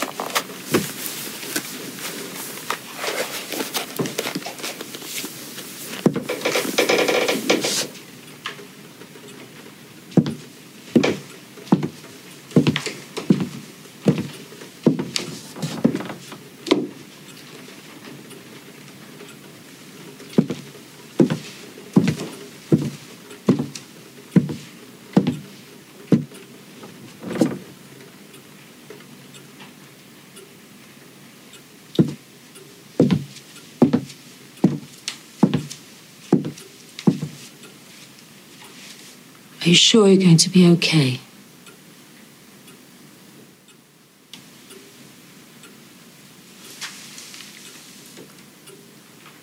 Can you breathe in there? Yes!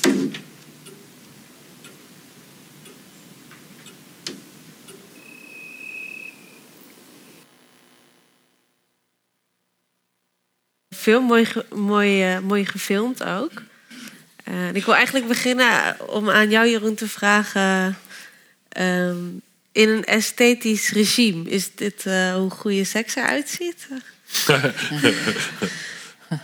Nou, ik spreek toch nog even namens mijn held... maar mijn held zou dit geweldig vinden.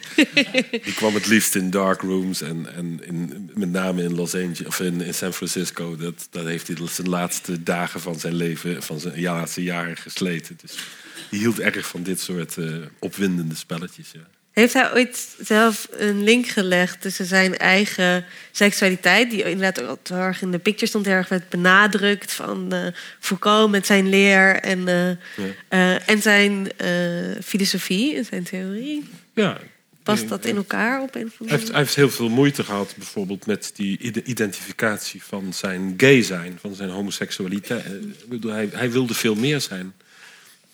Ook seksueel, om het even zo te zeggen. Dus ja, hij vond dat eigenlijk alleen maar lastig. Die bekendheid als homoseksuele intellectueel. Had hij het liever... Die vanzelfsprekend allerlei dingen zegt... die mensen dan verwachten van je. En wat hij niet deed, hij beantwoordde eigenlijk niet aan... zoals je als homoseksueel intellectueel zou moeten pleiten voor allerlei dingen. Hij ondertekende petities als het erop aankwam. Daar gaat het niet om, maar... Maar had hij dan liever gehad dat homoseksualiteit obscuur was gebleven? Of? Nee, dat niet. Maar hij vond het eigenlijk een merkwaardige uitvinding, homoseksualiteit. Ja, heteroseksualiteit ook. Überhaupt seksualiteit, dat dispositief. Hij had zoiets van, jongens, laten we plezier maken. Laten we spelletjes doen. Laten we spannende dingen met elkaar beleven.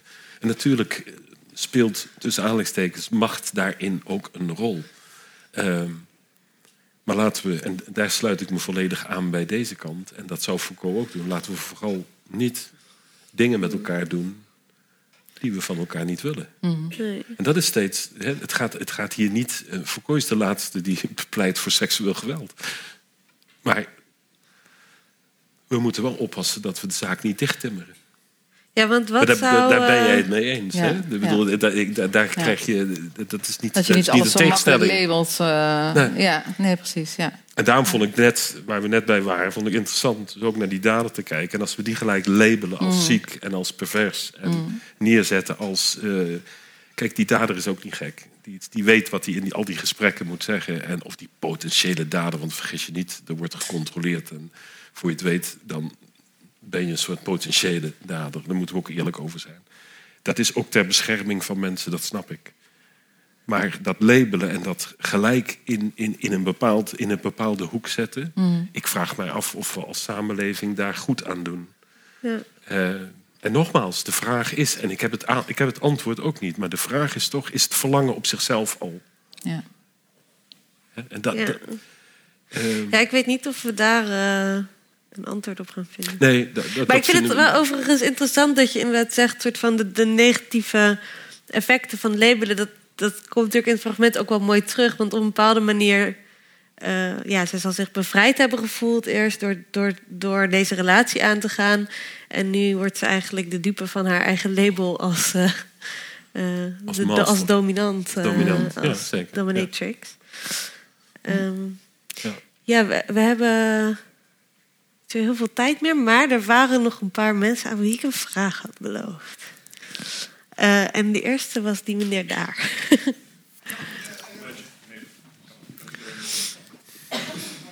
Een harde stem, hoor. Dat gaat ook zo. Eigenlijk is het net al aangestipt. Ik heb echt het idee dat Foucault even zo neerdaalt hier. En als hij dat zou zien hier... dan hebben wij nu in het afgelopen uur... heel wat over seksuele... aberraties voorbij zien komen. En mijn vraag is eigenlijk meer... hoe zit het... Hoe denken jullie over de seksuele actie? Want je zit... seksualiteit gaat niet over... Nou, laat ik het anders benaderen. Ik maak niet een plan van aanpak... als ik een vrijage begin. Deze mensen wel, overigens. Ja, dat kan, maar in de regel doe je dat niet. Je zit in een actie. Nou, in een actie zit je meestal, seksueel gezien... vind ik ook spannend, in een niemandsland. Kunnen jullie... misschien wat licht werpen op een mogelijk kompas. Ik hoor dat één kompas zou kunnen zijn... de ander moet het willen. Maar je zit in een niemandsland. Maar dus bedoelt u kompas als in van... wat is het goede om te doen? Moreel? Of het beste is om helemaal niks te doen natuurlijk. Dan doe je ook niks fout. Hè? Nee, maar dat is... Dat weet ik ook niet. Dan doe je niks fout. Nee, toch. Het valt over discussiëren. Er werd aangestipt dat het, als je het heel complex maakt... dan haal je elk plezier weg. En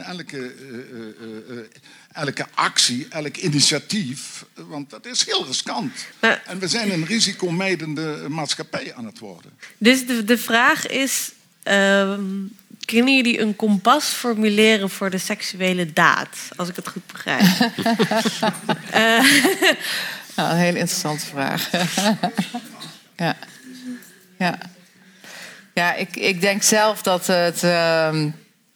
ik weet niet of dat echt nodig is, maar... Ik denk wel, de boodschap die ik wil geven... vanuit de ervaring die ik heb met slachtoffers vooral... is dat... seksuele wensen kunnen veranderen op elk moment... tijdens de voor, na en tijdens de vrijage. He, dus dat betekent dat als iemand op enig moment aangeeft het te willen... het niet betekent dat over 5 minuten nog steeds zo is. En dat maakt het misschien ook wel heel spannend... maar ook wel soms ingewikkeld dat je... dat een ja in het begin soms gaandeweg ook een nee kan worden. En ik denk dat nogmaals alcoholgebruik... omdat dat grenzen, zeg maar, of remmingen wegneemt... is in die zin riskant. Dus als u alle risico wilt vermijden in de toekomst... dan zou ik zeggen, doe het niet met alcohol op. Dat is... Ja, dat is natuurlijk ook lastig. Ja. Want de verwijdering van remmen kan ook een heel positief effect hebben. Zeker. Ja. Wat overigens, denk ik, geen toeval is... en wat ook heel erg de dubbele rol van macht in seks aanstipt. Ja. Dus je kan ook positieve macht beter uitoefenen... als je alcohol op hebt. Ja. LSD is ook een goede. LSD ook. Ja, dan gaan we nu over naar de laatste sectie. Drugstips van de... Wat moet je slikken voor een goede avond uit? Nee, maar ik denk juist dat het... Ik zou de laatste zijn die een kompas zou willen geven. Ik vind toch de gedachte van Foucault... dat je het misschien wat meer esthetisch moet bekijken. Dat bedoelde die overigens... Zo lees ik het toch en zo meen ik het te mogen interpreteren... echt in de termen van wat we in de moderne kunst hebben leren kennen. Namelijk dat kunst altijd onaf is, nooit voltooid. Dat kunst op een bepaalde manier ook lelijk kan zijn. Dat het kan mislukken. Dat het een experiment is en niet iets definitiefs. En dat moet je dan, denk ik, beseffen. Als ik geneigd ben te zeggen... we zouden seksualiteit meer vanuit esthetische hoek kunnen bekijken... dan vooral in die termen. Ik heb me altijd verbaasd over de pedagogiek... met betrekking tot de eerste keer. Toevallig las ik daar 2 weken geleden... ook een mooi artikel in de Volkskrant over van iemand. Ik ben even de naam kwijt. Misschien ken jij dat? Nee. Het was niet bekend in mijn omgeving in ieder geval. Maar mooi... verhaal over wat zij in een interview zei. Dat ze... Kijk, we zijn zo opgegroeid met... die eerste keer, dat is zo'n probleem. Als je begrijpt wat ik bedoel. Hè? Van ja, want dat gaat nooit goed en dit en dat. Je zou eigenlijk moeten zeggen... natuurlijk gaat het de eerste keer niet goed. Toen ik de eerste keer iets probeerde te koken... mislukte dat ook. Ik wil seksualiteit niet met de kookkunst vergelijken. Alsjeblieft niet. Al moet je wel zeggen dat de kookkunst bijna evenveel op tv is als de seksualiteit. Maar het is een soort ars. Het is een kunst. Goede seksbedrijf is echt een kunst. En dat mislukt heel vaak gewoon. Dat valt gewoon soms echt in duigen. En... ik weet niet hoor, er schieten mij nou echt geen dingen te binnen. Maar ik kan me wel herinneren, in het filmfestival in Rotterdam... heb ik een soort seksfilm gezien, om het zo te zeggen. Waar echt het voortdurend mislukte, maar het was erotisch, man. Niet normaal. Vele malen erotischer dan welke pornografische film dan ook. Want daar lukt het altijd. En daar zijn ze altijd stijf. En daar boring. Hebben ze altijd zin. Wat een flauwekul. Dat is ook echt geen ars erotica. Ars erotica zou ik zeggen, dat is precies daar waar het ook totaal kan mislukken. Waar je allebei gaat zitten in bed en... in een lachsalvo uitbreekt in de zin van... mijn god, wat zitten we hier te... Hè? Ja. Ik zit daar even over na te denken. Of voor te stellen hoe een soort van mislukte seks maar ook. Ik vind dat esthetisch verantwoorder dan de volstrekte transparantie... en het affe en het mooie. En zo bedoel ik dat dus helemaal niet met esthetisch. Dus juist... Ik vind eigenlijk de pornografie eigenlijk wel een mooi voorbeeld... van een ongelooflijk dominante... manier waarop seksualiteit aan ons wordt meegedeeld, om het even zo te zeggen. Terwijl totaal de plank misgeslagen. Het is misschien eerder een pleidooi voor de kwetsbaarheid dan het grijpen van de macht. Ik vind erotiek in die zin ook echt een mooi woord. Mooier woord dan seksualiteit. Ja, daar sta ik me aan. Jongens... de tijd is... hiervoor zitten. Ja, er zijn nog heel veel vragen. We kunnen er nog wel 5 minuutjes aan plakken. Ik geef eerst even het woord aan die meneer daarachter... want daar heb ik een belofte gemaakt. En daarna hebben we hier nog een vraag. Eerder in uw PowerPoint werd aangehaald... dat ook 1 op de 5 mannen slachtoffer is van seksueel geweld. En ik ben benieuwd... ervaart u verschil in de manier van kopen... van seksueel geweld tussen man en vrouwen... in de manier hoe zij het verwerken? Het is zo dat bij zowel mannen als vrouwen... schaamte enorm op de voorgrond staat. En die schaamte heeft dan vaak ook te maken met... niet zozeer met de seks aan zich, zeg maar, de seksuele daad... maar vooral met de reacties die mensen hebben getoond... en die ik straks heb uitgelegd in het kort. En wat je ziet wel bij mannen... is dat die schaamte zo mogelijk nog groter is... omdat zij geacht worden sowieso fysiek sterker te zijn... bijvoorbeeld dan anderen. Dus te vechten, zeg maar, voor hun overleving. En dan vaak verlammen. En dat wordt in onze maatschappij toch wel vaak gezien als zwak of niet mannelijk. En daar zit dan nog extra schaamte overheen. Plus dat er ook weinig voorlichting eigenlijk over is. Dus heel veel mannen zoeken vaak later hulp. Omdat ze denken dat ze de enige zijn die dat heeft meegemaakt. En zich niet realiseren dat er veel meer mannen zijn die dat hebben meegemaakt. Dus dat zijn grofweg de verschillen. Maar uiteindelijk in therapie om het te verwerken maakt het er eigenlijk niks uit. Ja, want is hij 1 op de 5? 1 op de 5 mannen en 1 op de 3 vrouwen maakt seksueel geweld mee. Ja, want er bestaat toch, hoe je het ook draait verkeerd, ook een norm dat seks fijn is. En dat je eraan moet doen. Dat is ook een norm. Mm-hmm. Ja, maar dat is het niet zo dat er gewoon heel veel mannen zijn? Ik neem maar even die mannen dan, hè, omdat die vraag er is. Ja. Heel veel mannen zijn. Ik heb er gewoon geen zin in. Ja, want ik denk dat het een enorm verschil is in hoe die norm ook voor mannen en vrouwen gesteld. Weet je, bij meisjes wordt natuurlijk altijd gezegd van nou, stel het maar zo laat mogelijk uit en het is gevaarlijk en pas op. En voor jongens misschien. Dus misschien dat die norm voor mannen en vrouwen ook verschilt. Ja, daarom bedoel ik het juist. Bij mannen is toch zoiets, de norm is dat het ondenkbaar is dat een man geen zin heeft. Ja. Er zijn heel veel mannen die geen zin hebben. Er zijn heel veel mannen die zich, als ze zich in dat hokje zouden moeten plaatsen, aseksueel zouden noemen. Ja. En dan kan ik me voorstellen dat in een relatie dat heel lastig is. En dat je dus, of in welke situatie dan ook, dat je dan moet zeggen, ik heb daar geen zin in. Ja. En dan voel je elke aandrang van de vrouw toch als een soort geweldsakt, zou je kunnen zeggen. Als een indringing in... Ja. Of zit het daar niet? Nee, dus ik zit dat te fantaseren. Hoor. Ja, nou ja, ik denk niet dat het heel erg te maken heeft met dat ze dan geen zin meer hebben, maar dat het eerder ze herinnert aan het seksueel misbruik. En dat ze daarom dus dat het soms manier, niet goed genoeg verwerkt hebben. Ja. En dat je daardoor ook geen goede seksualiteit meer hebt op dat moment. Dus daarom is behandeling dan nog vaak heel belangrijk. Zodat je daarna weer de normale seksualiteit kan herstellen. Ja. Oké, nog een laatste vraag hiervoor. Ik weet niet wie de microfoon is. Ja, het is niet zozeer een vraag. Ik ga ook toch heel even staan. Het is niet zozeer een vraag, maar het is meer toch wel een opmerking. Ik ben erg voor seks als kunst. Ik ben hulpverlener, ben hoofd van het Centrum voor Seksueel Misbruik en Geweld. En voor alle slachtoffers, ook die zich mogelijk ook in de zaal bevinden, wil ik wel zeggen dat uit mijn ervaring slachtoffers altijd wel heel erg goed wisten dat seks niet leuk was. En dat er normoverschrijdend, hoe norm ook zijn gedrag was, vertoond.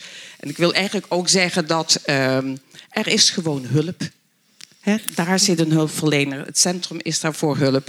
En hoe dan ook, zonder te medicaliseren, wil ik wel zeggen voor alle slachtoffers die ook hier in de zaal zullen zijn.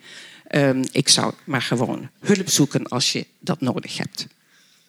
Oké, dank u wel. En dat lijkt me een hele mooie afsluiting. Dank je wel voor het komen en dank je zeker.